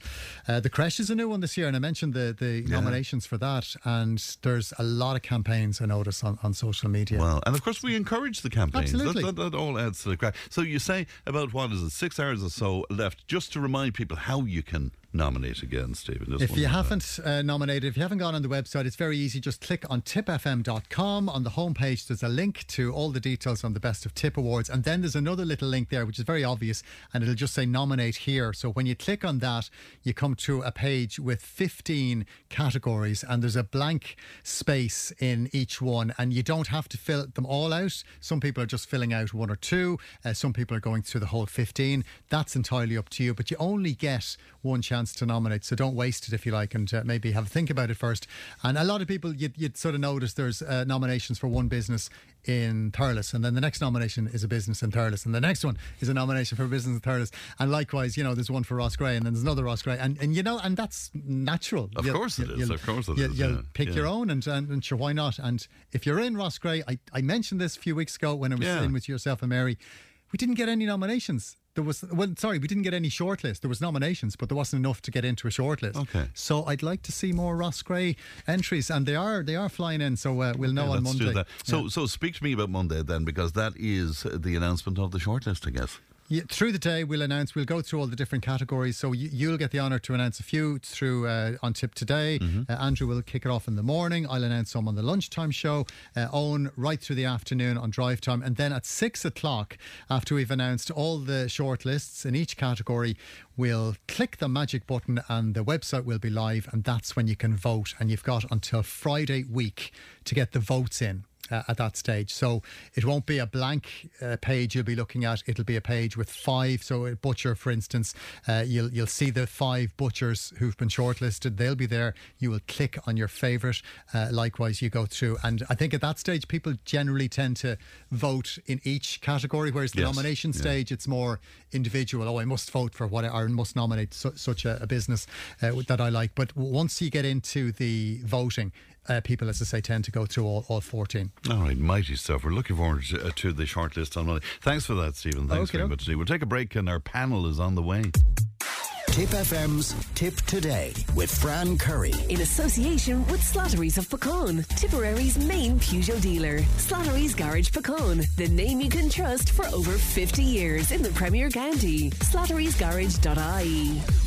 Now, welcome back to Tipp Today and indeed to our Friday panel. And I'm glad to be uh, introducing to you our panel today is Paula Carney Hoffler, data protection and company law expert. Cleona Maher is with us, uh, creative director at uh, Clonmel Junction Arts Festival. And Conor O'Brien is with us, uh, finance professional. Thanks to you all for, for coming into us today. Can we begin with neutrality? Because this is a big topic for us during the week. Taoiseach Micheál Martin has defended uh, the decision to allow Irish soldiers to provide basic rifle training to Ukrainian soldiers as non lethal aid, arguing that it's humanitarian to defend your people. Now, Mr. Martin made the comments during a visit to Ukraine for that extraordinary meeting of the EU Foreign Affairs Council. Cleona, can I start with you uh, on this neutrality and the notion of training soldiers to use rifles? And describing that as non-lethal aid, how, how, do, how do you feel about that? Well, I, I feel, you know, the Irish Defence Forces have been engaged internationally since the Congo in 1960, you know, and we've been at the top of the United Nations peacekeeping forces um, for 63 years. It's not just standing at barricades. You know, I mean, the, the United the Defence Forces, we should be so proud of the fact that the Irish Defence Forces are really highly regarded within the United Nations peacekeeping forces. Um, part of it is because of our neutrality. Um, but I suppose what the what peacekeeping is about is about um, ensuring other nations sovereignty and their rights to sovereignty. Um, training has always been part of what the defence forces do. So I don't see it as any infringement on our own neutrality. Um, we recently, as you know, we did our production of From Out the Land, which kind of followed the history of Kickham Barracks from 1914 to 2012 when it sadly closed. Um, and it looked at sort of, I suppose, the origins you know, kind of back set back in kind of the British Army days, and then moving to the kind of the sixties to eighties when we st- when we started going on peacekeeping forces, and I think it's it's it's very much part of the Irish Defence Forces DNA. This idea of protecting other countries' um, rights to And self you don't see any issue with the notion of peacekeeping because you mentioned peacekeeping uh, a number of times with the idea of training somebody to use a weapon that will probably end up killing somebody else. Does, does yeah, that? well, you, you know, peacekeeping. I mean, they're soldiers. Mm. They, carry arms. You know, kind of it's it's it's not it's not kind of standing around telling people to be nice to each other. There's no, you know, there are a lot of different elements to the missions that the the Irish Defence Forces have been on in the last 63 years, and part of it has always been training. Um, part of the research that we did into Kickham Barracks, I think there, you know, we we brought kind of soldiers over from other countries, I believe, to Clonmel to Barracks to train them here. Um, you know, part of our kind of conversations with the United Nations veterans brought that up. Um, I don't see it as any difference to Yes. what's done before. I think people are very sensitive on the topic of Ukraine. Um, uh, but I, I don't see how it compromises Yes. our neutrality. If we, you know, if we wanted to be 100% neutral, we wouldn't be part of the UN, UN peacekeeping forces right. at all. So you don't have a problem with this? No, I don't. Okay, Paula, how are you, how are you feeling about this? I'm, I completely agree with Cleona. Totally agree. Um, I have I had a lot of family involved in our the Irish Defence Forces. Uh, my brother did three tours in Lebanon, um, and his thing was about training. You know, he was my brother was a you know a sniper, um, really really good. Um, but he trained, you know, he would have been involved in training people and, and, and, and taking defensive measures. You know, whilst you're peacekeepers, you still have to protect, um, you know, the, the troop that you're with, and you're with different people from different different countries. You're you know you're in that group. So uh, like I have no issue with it at all. I think it's something that we the Irish Defence Force are, are they're so highly trained.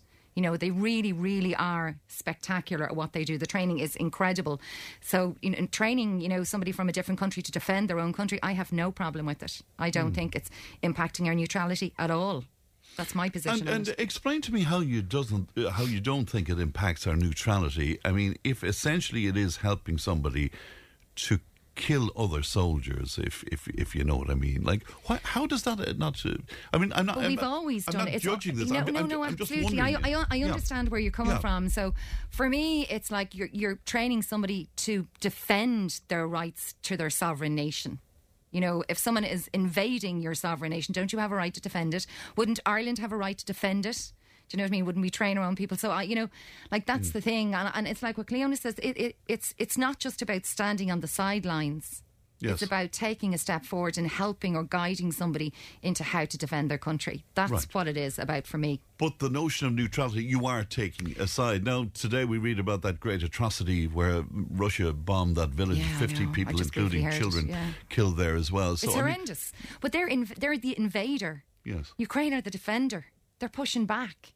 Do you know what I mean? How do how do we feel about a, a big power like Russia invading a sm- much smaller, independent, sovereign nation of Ukraine? Should that be allowed? Should we let it perpetuate and go on? Right. Should we stand on the sidelines and do nothing? and oh, we're neutral. And the other Really? the other argument is that you know in conflict all over the world over the years there's been you know there's been bad actors um, a- attacking unfortunate populations and we we we held on to our neutrality at that point we didn't get involved But we always had an opinion, or we always had some sort of involvement, whether it's peacekeeping in a different country. You know what I mean? so, do, do we have a neutrality then Paul? See, I think okay. So my opinion, just my opinion, Yeah. is we need to get off the fence. We need to decide which way we want to go. Do we go and not support, do anything? Because this is this is coming up again and again, Fran. People are, you know, you know, do we stop the flights coming into Shannon as the stop point for military, you know, m- mm. military coming from the states? well, many from- people would believe we should well, like then, okay, so then we, we stop it all. Mm. Let's stop it all. Let's mm. lose revenue from that as well, mm. remember? But let's stop it all. Let's be completely 100% squeaky clean neutral. but that's impossible you're saying to me now in It's and age, impossible. It's that? absolutely impossible. In the, in the world today, it's impossible. It's absolutely impossible. Or we forgo our neutrality or have neutrality plus one or plus two or have a variation of our neutrality. But call it something. So not everybody's going, oh, well, that's breaching our neutrality. Actually do something about it and decide where we stand. Connor are you going to disagree with uh, Paula and with Cleona I'm going to disagree with the the linking of the concept of neutrality and our participation in these peacekeeping missions. I don't think our neutrality is impacted by it. Uh, I, I how, think how would you believe that now because I suppose our neutrality is related to to where we as a nation stand on, on, on a position. We've signed up to UN peacekeeping missions. We've signed up to NATO and everything else that goes with it, and participating in that. Well, we're not part of NATO. Mm, Exactly, but I mean, the this was the, the concept is if we signed up to the to participate in it. Our, our, our neutrality is independent. We're not going to go and attack Russia. Russia aren't going to come and attack us. I mean, our, our, our position on neutrality is that uh, we're not going to kind of actively go and fight in Ukraine against the Russians. We're, we're not taking a side. We're not going to fight with Russia to invade Ukraine. So the fact that we're going to train and upskill the, the troops in Ukraine to do whatever they want to do, whether it's against Russia, whether it's against something else they want to do, that's a separate point. I, I think the big uh, the big issue is um, some of Micheál Martin's wording, where he spoke about an evolution of neutrality. Now, yeah, I think like, he's- I, I- I have to think about that one in great detail. He, sowed the hair so many ways in, in his speech. I, I think it was kind of ridiculous. If he just shut up and just said it is what it is, Yeah. I, I think he wouldn't he wouldn't have caused such a storm. Yeah, but you see, when people hear about the evolution of neutrality, I mean, w- what springs to mind for many people is, will my son or my daughter end up trundling off to some war somewhere to, to, to fight on behalf of another country? Most people don't want that to happen, you know? Is that not the fear behind all of this? Don't think we're at that level yet. Do you not think? No. I, I, I don't think there's any sort of suggestion that there will be some sort of conscription. to- No, no, no. But but do you, do you know what I'm saying? To when you talk about the evolution of neutrality and all of that, and you talk about the possibility of some form of European army down the road or something like that, Mm-hmm. that, that is that not a real fear? That would be a fear for me. I have to say.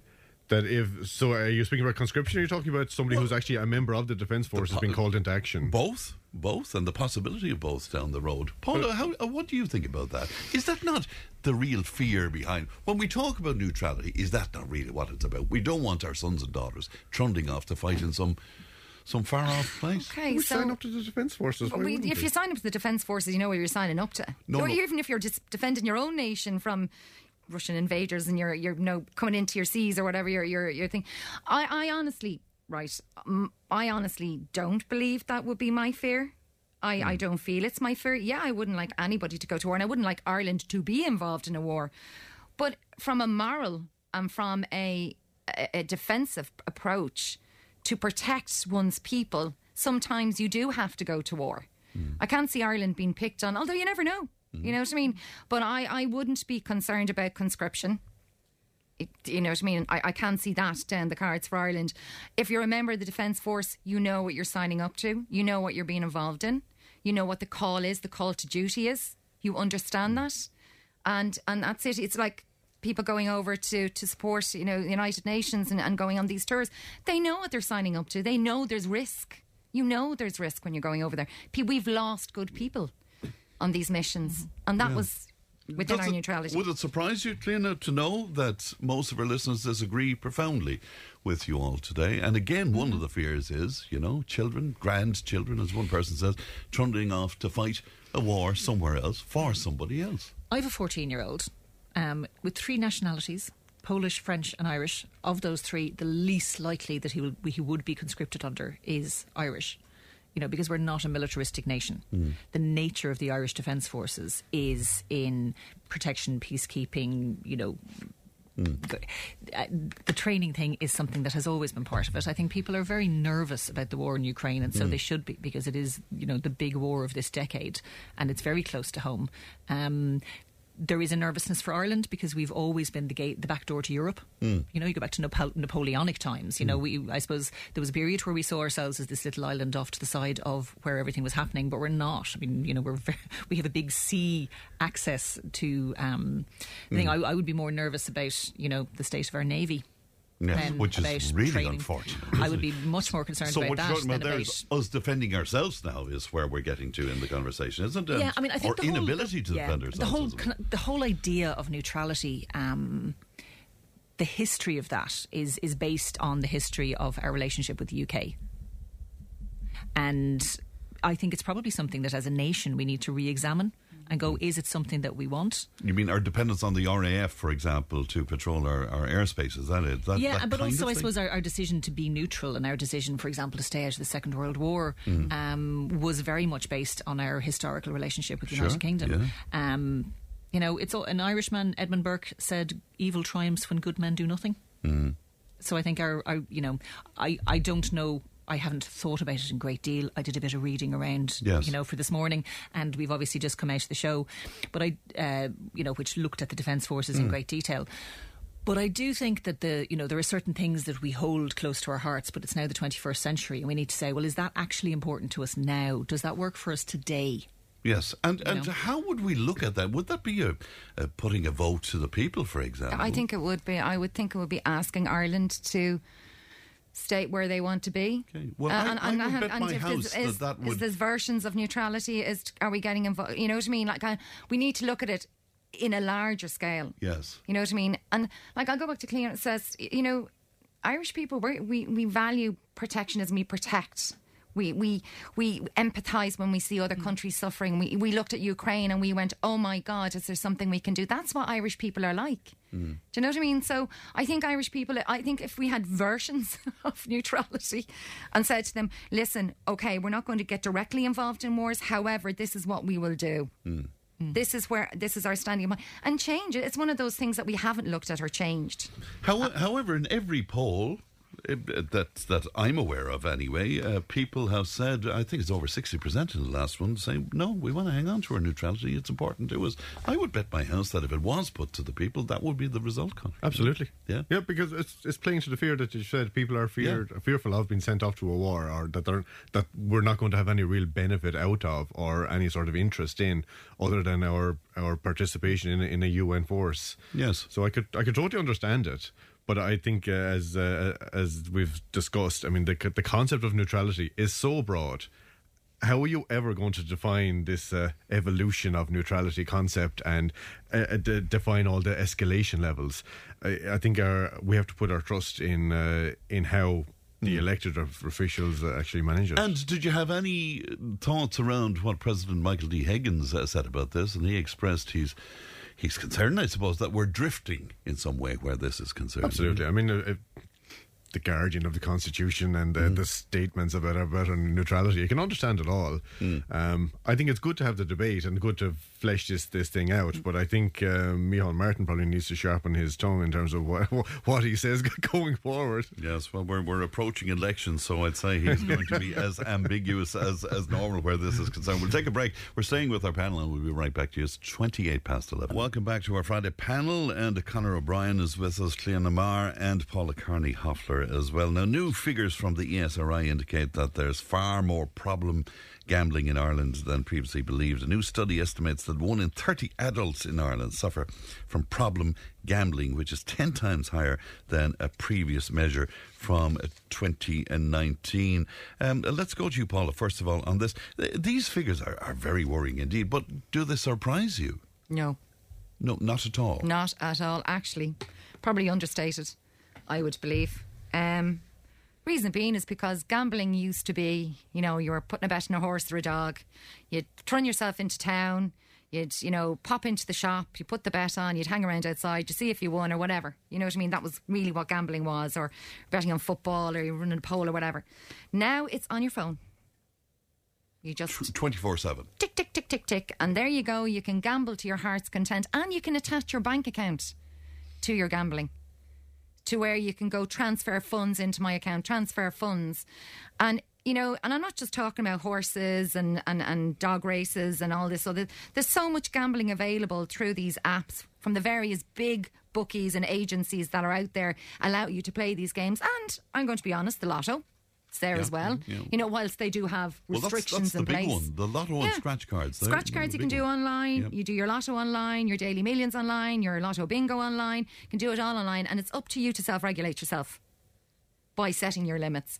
So I think it's the it's the online, it's the app world, it's having that available, and it's it's such an awful awful thing to have to have that addiction. You know, I you know I saw that young guy being interviewed on the telly, and I'm like a thousand euro. You know what I mean? Spending on gambling. Yeah. Yet, like you have no life, and like it damages your relationships, your family life. You know, people end up with suicidal Mm. considerations because they're so overwhelmed and all. And it's not the money. And it's, hidden largely for a long period of time yeah, then, yeah. until it becomes an a- issue yeah, between you're yeah. not paying your bank loans, Yeah. your credit cards, and all this. I think the app issue needs to be addressed big time. And I, I haven't got sight of the gambling bill yet, you know, to, to really get into it. Yes. Um, but they really need to put serious restrictions in place. Well, my understanding is that uh, this research will play into the eventual it's, actually, it's actually tied. So if you yeah. go onto the regs to look for the regulations, what I am a bit disturbed by, okay, and this annoyed me, is there were some comments around the gambling bill from I can't remember what minister or somebody out the other side of the country saying it's going to really impact the horse racing because there'll be reduction in advertisements, proposing the reductions in advertisements and stuff like that. It's in- going to impact racetrack revenues, and also, oh, it'll be terrible if they remove the ATMs from the racetracks. I'm going, it's the best thing ever because if you can't get at the money, you can't spend it. Like they're more concerned about how much money. I understand racing in Ireland is our passion, Mm. but like reduce the risk. And, and these people with addictions who have of no mind, they just can't help themselves until they get help. But going Something to the needs be put in racetrack. Paul, is way, way down the line of. It's of- way of- down the line, of but it's still another you know? thing. Yeah, yeah, of it's course, still yeah. making it easy for you to get money Yeah. out if there's an ATM there. But do, does it surprise you, Connor, to know that um, scratch cards and, and lotto, they're, that's top of the list? Not really, no. It's the easiest thing to buy. You don't need an account to buy But we don't associate it with. I know, but this problem this, gambling. If you know is what I mean, exactly you know? the Yeah. thing of, of Yeah. gambling. And I mean, historically, we would have thought of gambling as being oh, the man who goes to the bookies and sits there with a paper all day in the pub and does his horse every race. Yes. It's so much broader. I mean, bingo is gambling. I mean, the, the whole the, the, our concept of. I mean, uh, I mean, I'm from background is financial uh, financial markets and stuff. But I mean, even there, you can, the, anybody who is anybody can set up an account and you can trade phenomenal money on markets, shares, And, CFDs. and that's gambling. That's gambling. It's gambling, it's pure yeah. gambling. It's absolute it's pure speculation. And again, you can do it. You just tick a few boxes, say yes, I consent, yes, I consent, and suddenly you can lodge in five grand, and you can be buying Bitcoin to your heart's content, mm-hmm. and you can lose your shirt in a, and multiple shirts in a matter of seconds. And if you don't have the money in the account, you just get cleaned out. They clear, clear, they clear your call. So y- y- it's so easy to slip into it. And anybody who's over 18, or who claims to be over 18, just ticks the box and says, yes, I consent. And it's just too easy. Clean, one in 30 adults, uh, how, uh, do, are you surprised at these figures? Yeah, it's kind of horrifying. Yeah. I mean, when you think about it, no. And I think it's probably, I just, I, I think, you know, as as the others have said, I think it's the availability that makes it a huge problem. Um, and I'm sure it was something that really was exacerbated by a series of lockdowns where a lot of people were just stuck at home with nothing to do. Um, you know, I mean, I, I, it's sort of gambling itself is part of human nature you Mm. know? Um it's it- my, my dad was like mad into the horses. Mm. and in fact ladbroke sent a wreath. He was a, a very good customer. But he you know he loved it. He loved the social aspect going to race meetings you know Mm. there's kind of my neighbour with kind of the the monthly poker game you know it's about the sociability. I think it's just the loneliness of somebody sitting with a phone and risking their life because Mm. you know the, Yes. the implications are huge. Um, I think there need to be support services for it. I think it needs to be monitored. I know you get into the whole nanny state thing, but as we know, like when people panic. They they, they don't behave particularly well. Sometimes i think particularly in this area when people get into financial difficulties and then they see the way out uh, which is just a way of getting them into further financial difficulties huge impact on mental health huge impact on families and relationships. Um, and i think you know there needs to be kind of Paul- Paula, the- research and, the- and the- funding put aside to help this. The other thing around this, of course, is already we're hearing about this kind of legislation, you know, will add to the whole nanny state thing, you know, and should we make up our own mind whether we gamble or not? Is it- Does that. No, I don't think so. It's, sometimes you need to be nannied. Uh, we need to be nannied about giving up smoking. We need to be nannied about alcohol consumption. Yeah. You know, although sometimes I disagree with it. But anyway. Self-protest. Wine, gla- wine glass. But no, no, but sometimes we need to. And I, I, it's not so much the people. It's the institutions who are pushing these because they know you're vulnerable. Oh yeah, you know, and Mm. all this kind of Yeah. vulnerable people are are, are are people who find who become addicted to things quicker and easier. That's what a vulnerable person is in this instance.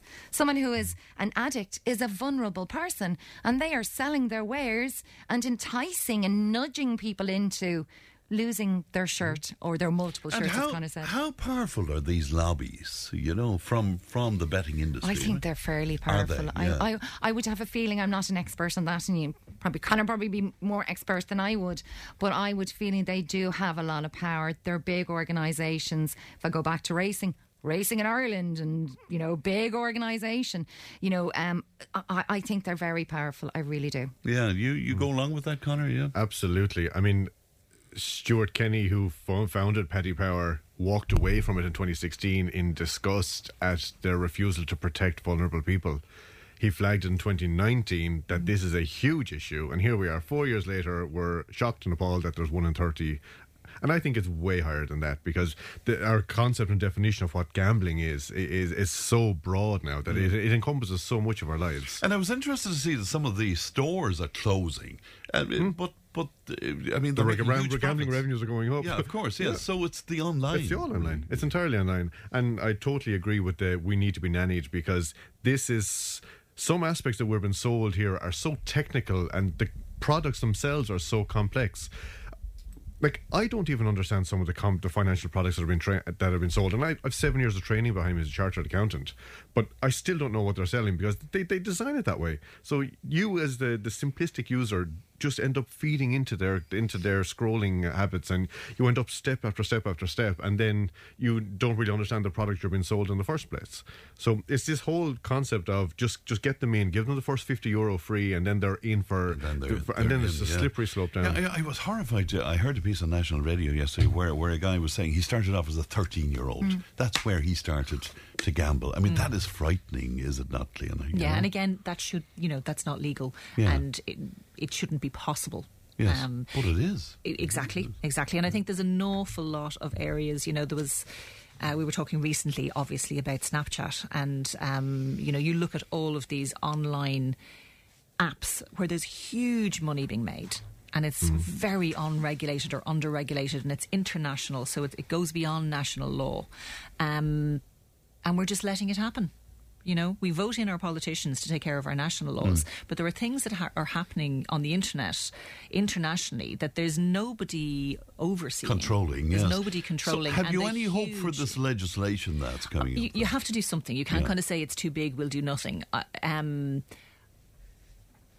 and I think you know, I mean, obviously there are very strong lobby groups because Yeah. with that with that level of gambling problems, huge money is being made by someone. Um, and and you know, the market will. I don't know. There was always this idea that markets would regulate themselves, but I think where there's massive prob- profit, I think companies find it very difficult to regulate We're themselves. not in they a just go functional more. No, It's all distorted. it's all about the profit and the proceeds. Self-regulation, And you know, and we're in this area where this is not about you know a convincing salesperson or a good horse. There are algorithms that are designed to lure in the susceptible, and? It's that needs to either be stopped or regulated or It really controlled is frightening somehow. indeed. Even I'm a bit afraid of gambling. Uh, gambling, I must admit. I've never sort of even sort of touched any of this stuff because I'd be afraid of being sucked into it.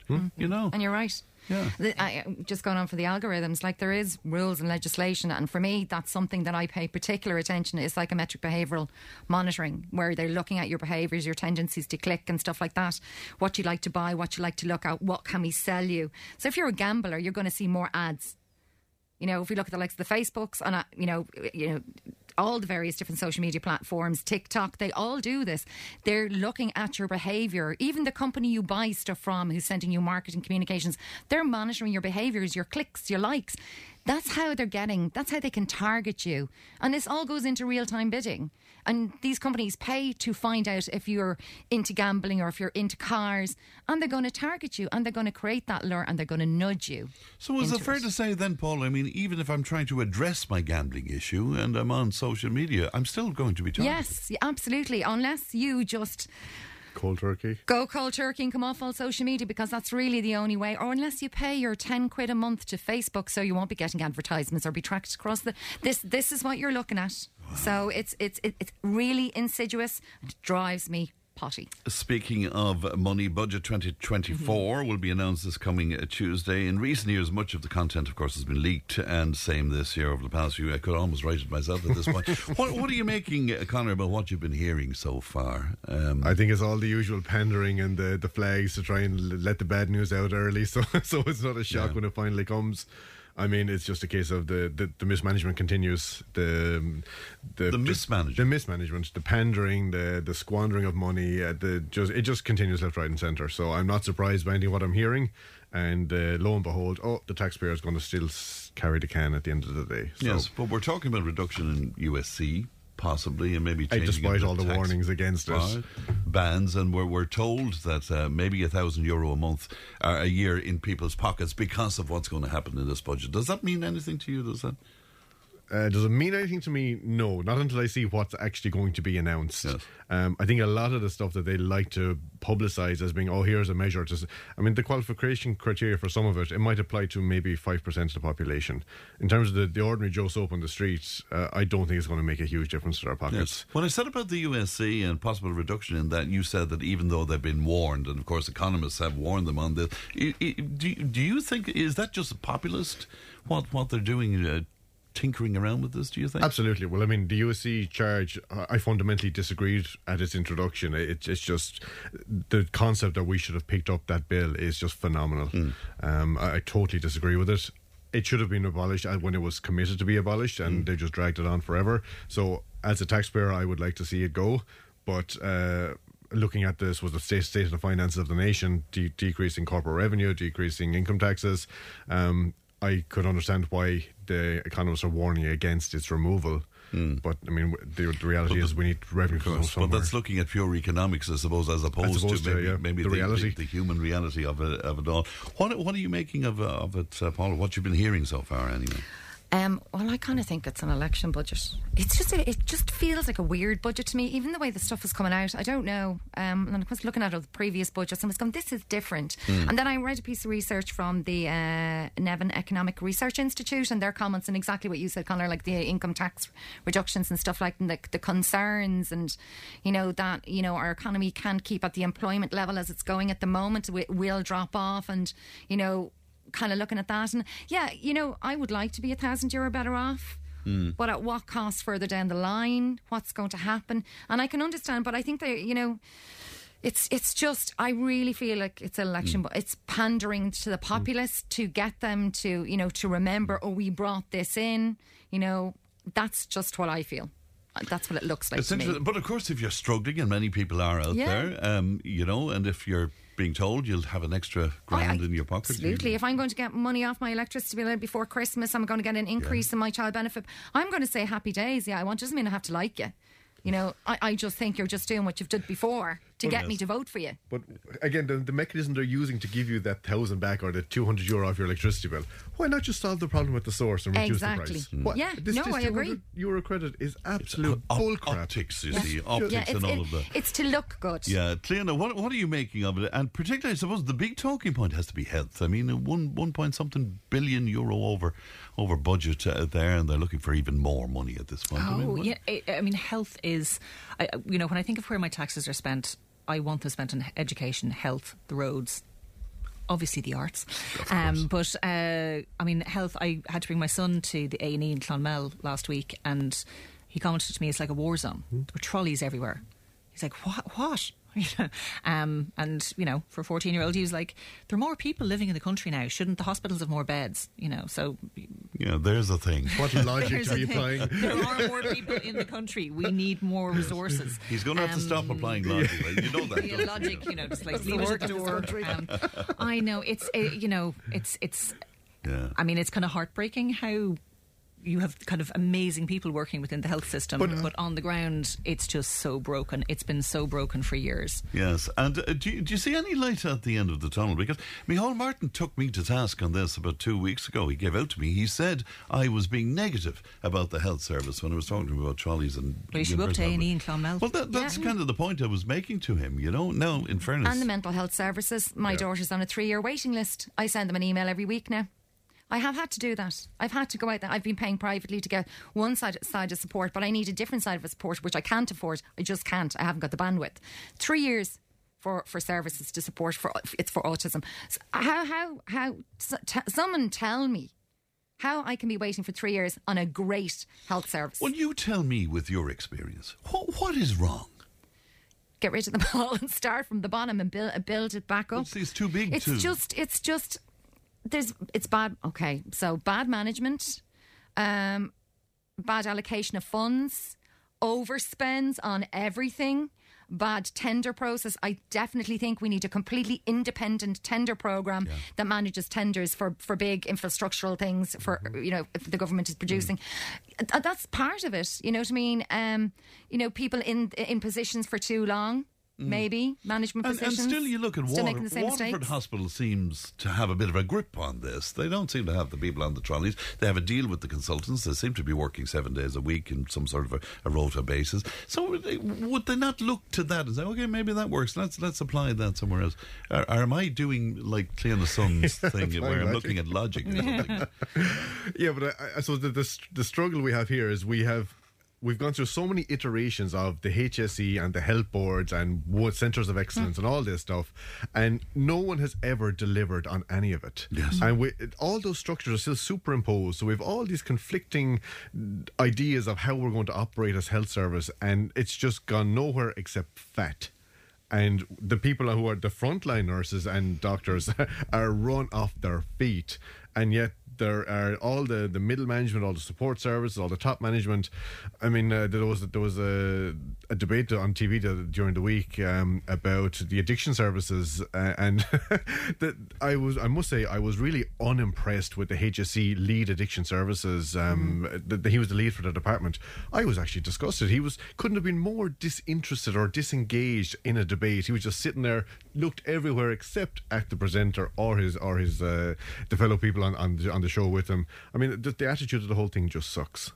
Doesn't just? And, and you know, whatever political leaning you might have, some of the brightest and best have had a shot at this in terms of being a, a health minister over the years. I mean, you know, you might like them, but they were very good politicians, some of them with mm. medical backgrounds.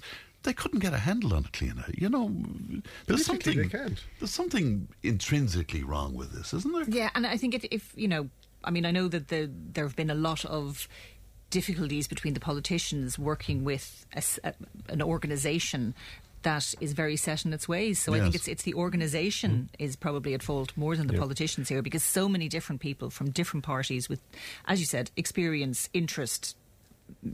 But they're only there for a particular amount of time. Of course, the people yeah. who are there all the time are the people within the organisation, and you'd ha- like I, you know, you'd have to say that the, the organisation is faulty. It's not working. It's not delivering. It has gotten the funding, but it's not actually delivering on the ground what it's supposed to. Um, Right. Well, be careful I now don't that you might offend you that, might offend Micheál Martin by being negative about the, the health service. Oh, God bless um, uh, just before we go, can we deal with that other issue? Um, stalled road projects to cost seventy seven lives over the next five years. This is a unique piece of. Um, research, I suppose, uh, the Transport Minister, Eamon Ryan, he was warned last year that failure to properly invest in new road projects and improvements could result in 77 deaths 381 serious injuries over the next five years. Of course, most people pointing to the green ideology on this, Connor. Um, did that surprise you that this came out? Very stark figures there, you know? I was actually glad to see it. Yeah. I was actually welcomed to some- to something as direct and, and honest as this. I mean, we are pursuing a green agenda, and I don't think this fits very well with Minister Ryan's uh, portfolio or agenda in terms of what he's what the route he's going down. Um, but I would totally agree with what they have concluded in terms of their recommendations and what is required. I mean, regardless of what vehicle or mechanism we use to get where we need to get to, we still need roads. We still need infrastructure. We still need. Even if we're in an electric car, we're Absolutely. still need- need- need Absolutely. roads, yeah. And- The prediction for Tipperary, by the way, on that, the N24 uh, Cahir to Limerick Junction, the prediction there is for three fatalities Mm-hmm. and three extremely serious uh, injuries as well in, in crashes. So that's, that's that's pretty stark. What are you making of that? The, is that useful to, to have those predictions? Or Yeah, it is because I think Minister Ryan is on a different planet. I think he is an absolute. He hasn't got a clue what he's talking about. His green policy in relation to this, first of all, taking tra- traffic or heavy traffic out of these towns and villages and back roads and by roads makes a huge, huge improvement. Uh, one to the air pollution, you know, and also to these fatalities. My brother died on the N24. He was killed in a road traffic accident. It's to do with the ca- the camber on the road. So I am a big pertainer to getting that road sorted and getting it, you know, done because more people, based on the predictions, are going to die, regardless. So as someone who ha- who had a direct impact from this particular type of bad road, I would say, Minister Ryan, get your head out of your and and cop on. Really. And, uh, uh, the programme for government allowed for what a two to one in Yeah. terms of the spend on public transport as opposed to Yeah. road. Is, is that what it was? Yeah, and, and like the thing, the other thing is like, is he going to put the dart into you know Claheen? Like, I, I- I'm so excited about having my dart and my connecting I'd bus. say that all right, yeah. So you know, I, I roll out. When's it going to happen next year? Because I, I look seriously, he's been around the Green Party, had opportunities to make great changes years ago. And they just didn't bother. And the likes of these proposals or these comments from Minister Ryan, oh, I'm, oh, we're going to do this, and we're not going to build motorways, and we're not, and we're going to stop this. He, they just, he really doesn't have a clue. Yeah, and uh, he's pointing to the launching of the new speed limit review, for example, as doing something about the fatalities on our roads. Cleona, I would question that, you know, because how would you police that on back roads? And you know, That would have to be part of a package of Yeah. things done. And, you know, we spoke before about how, you know, just having speed traps is a way of making money Yeah, and it doesn't really affect um, the speed that people are driving at. I think we also need to affect, I mean, we're, you know, if we look at even yesterday, we look at the last number of months, we've, we've had a number of extreme weather events and the toll that you know the kind of rain we had yesterday here in Clonmel will have on the road surfaces means that they you know they need to be adapting the plan to future proof it and to look at the effects of climate change on our road system. Um, it's going to be more spending, not less. Yeah, it's interesting. The backbenchers and the other parties, of course, they're having a field day with this. And, uh, you know, as you can imagine, because they're hearing, I mean, we heard it this morning uh, on the programme. We just touched on an issue I thought was going to take three minutes talking about uh, speed ramps.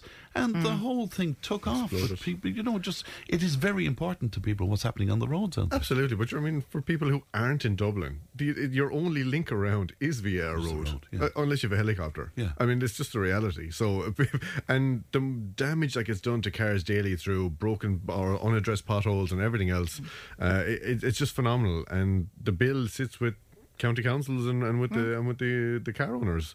And I mean, you you pay extortionate car tax. You pay VAT on your tyres, on your fuel. You pay excise duties. You pay VRT on the car registration. You pay everything. I mean, your the car is just the, the biggest tax generating revenue I think uh, the government ever invented, and yet you still have to kind of fight for your right to actually use it, and then you pay your tolls on top of it. So where does it end?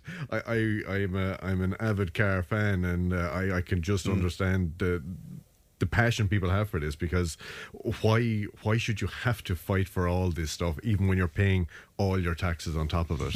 Yeah, it's interesting. I think you touched on it as well. I mean, take the, the N24 and Yeah. you know what hopefully at some stage or another will become that motorway down to, Yeah. to Rosslare.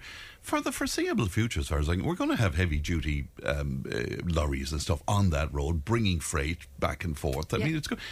That has to be dealt with. I mean, Absolutely. it? well, it just my, has to be. my brother's incident was with with a, a, a large truck. Yeah. It wasn't the truck driver's fault. It was my brother's fault. It was the ro- whatever way the road is and the, the camber in it. They shifted in.